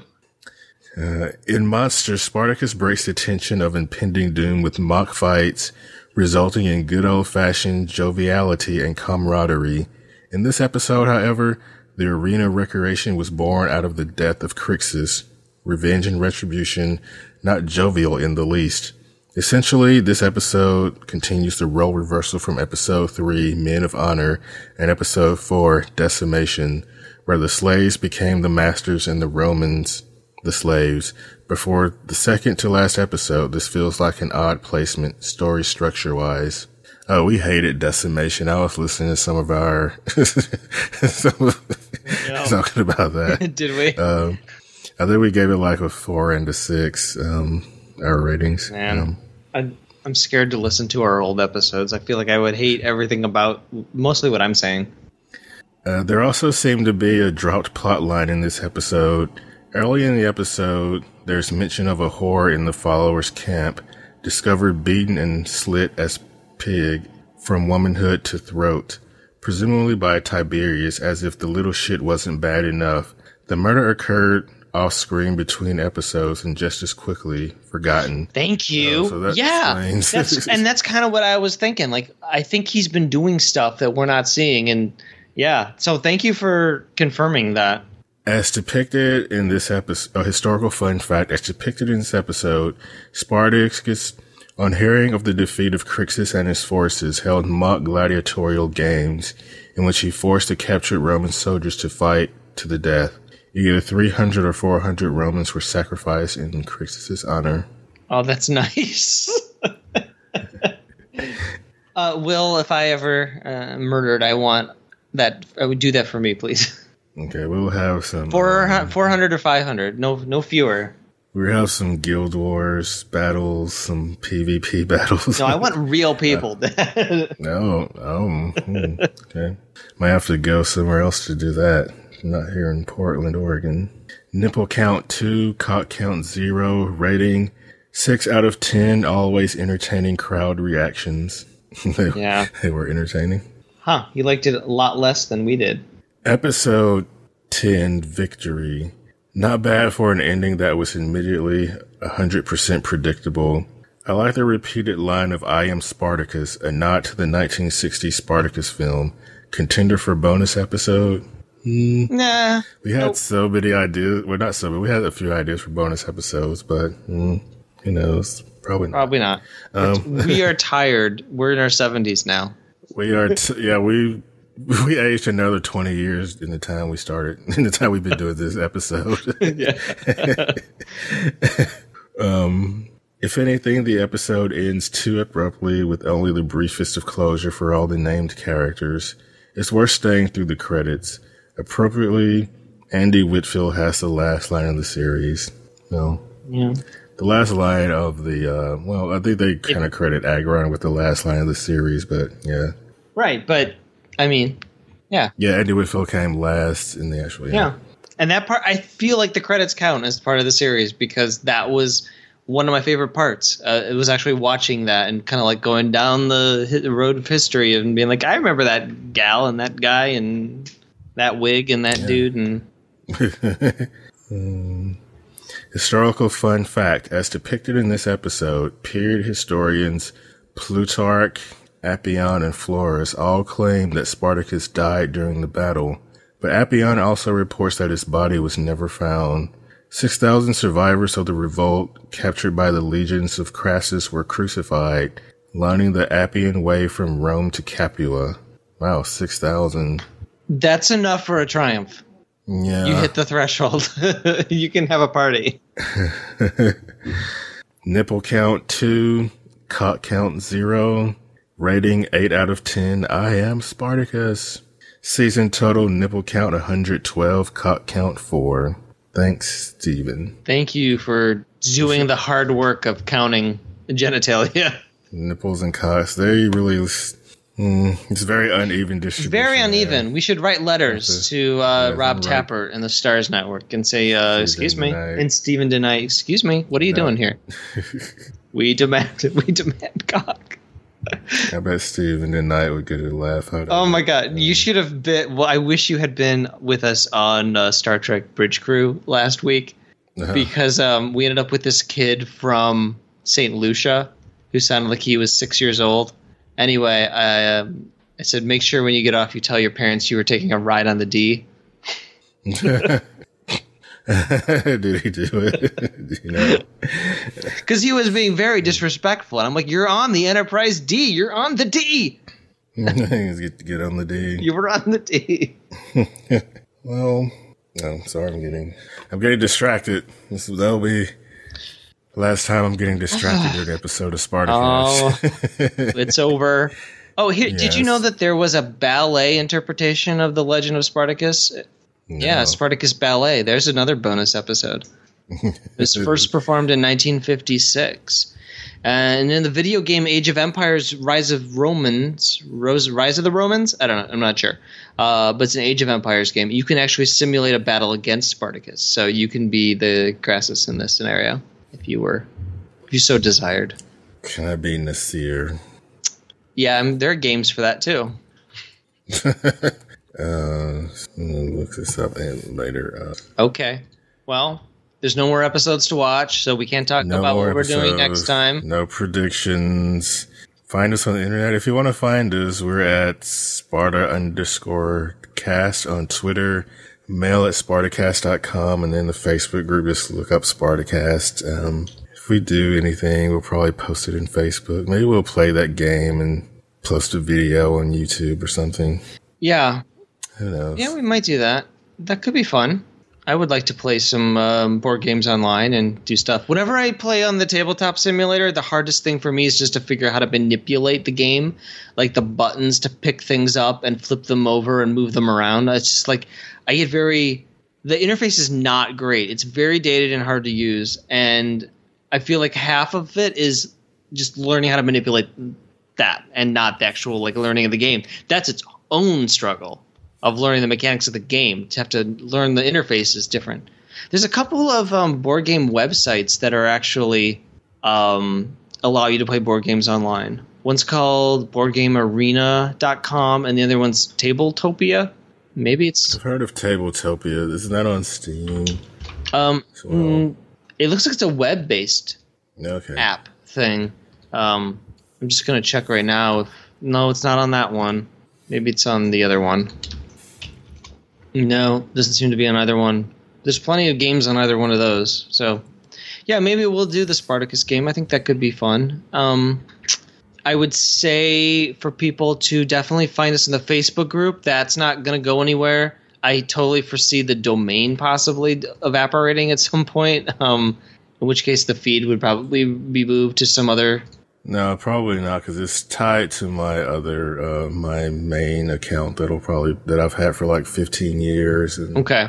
probably not going anywhere anytime soon at least. Yeah. So I, w- It's, free for me. So I mean, I could picture in a couple of years you not wanting to renew Spartacast.com. So if anyone's listening to this, I would assume fu- you could contact us through the Facebook group 'cause- or something else. Yeah. Like there's reach out through the Twitter account. That's free. So just DM that, I suppose. Um, I'm still at Hooplecast. Hooplecast.com is the website. We started as a Deadwood podcast. We covered every episode of Deadwood exhaustively and the movie. Um, and have done a number of fun bonus things since then, including movie commentaries, movies with starring Timothy Olyphant, and um, we've been talking about HBO pilots. So every HBO dramatic pilot, starting at the beginning and working our way through the present day. We've been on break since last fall. Um, got thrown into trip planning. Total waste of time, I guess. Um, we'll see where that ends up going. Um, but um, the next shows that we were supposed to cover were the leftovers and the miniseries Show Me a Hero. So I don't know when we'll ever get back to it. Um, the world is in such a state right now that it feels like a po- like recording a podcast actually kind of feels like work. It feels kind of exhausting when you're already just exhausted by current events, and it's like all I want to do right now is play video games. yeah, Really, that's all I want to do. But I did enjoy talking to you tonight. So yeah, I did too. yeah, so find some Hooplecast. Glad we did this. Uh, you can still find me on Twitter at Longclaw with the K L O N G K L A W.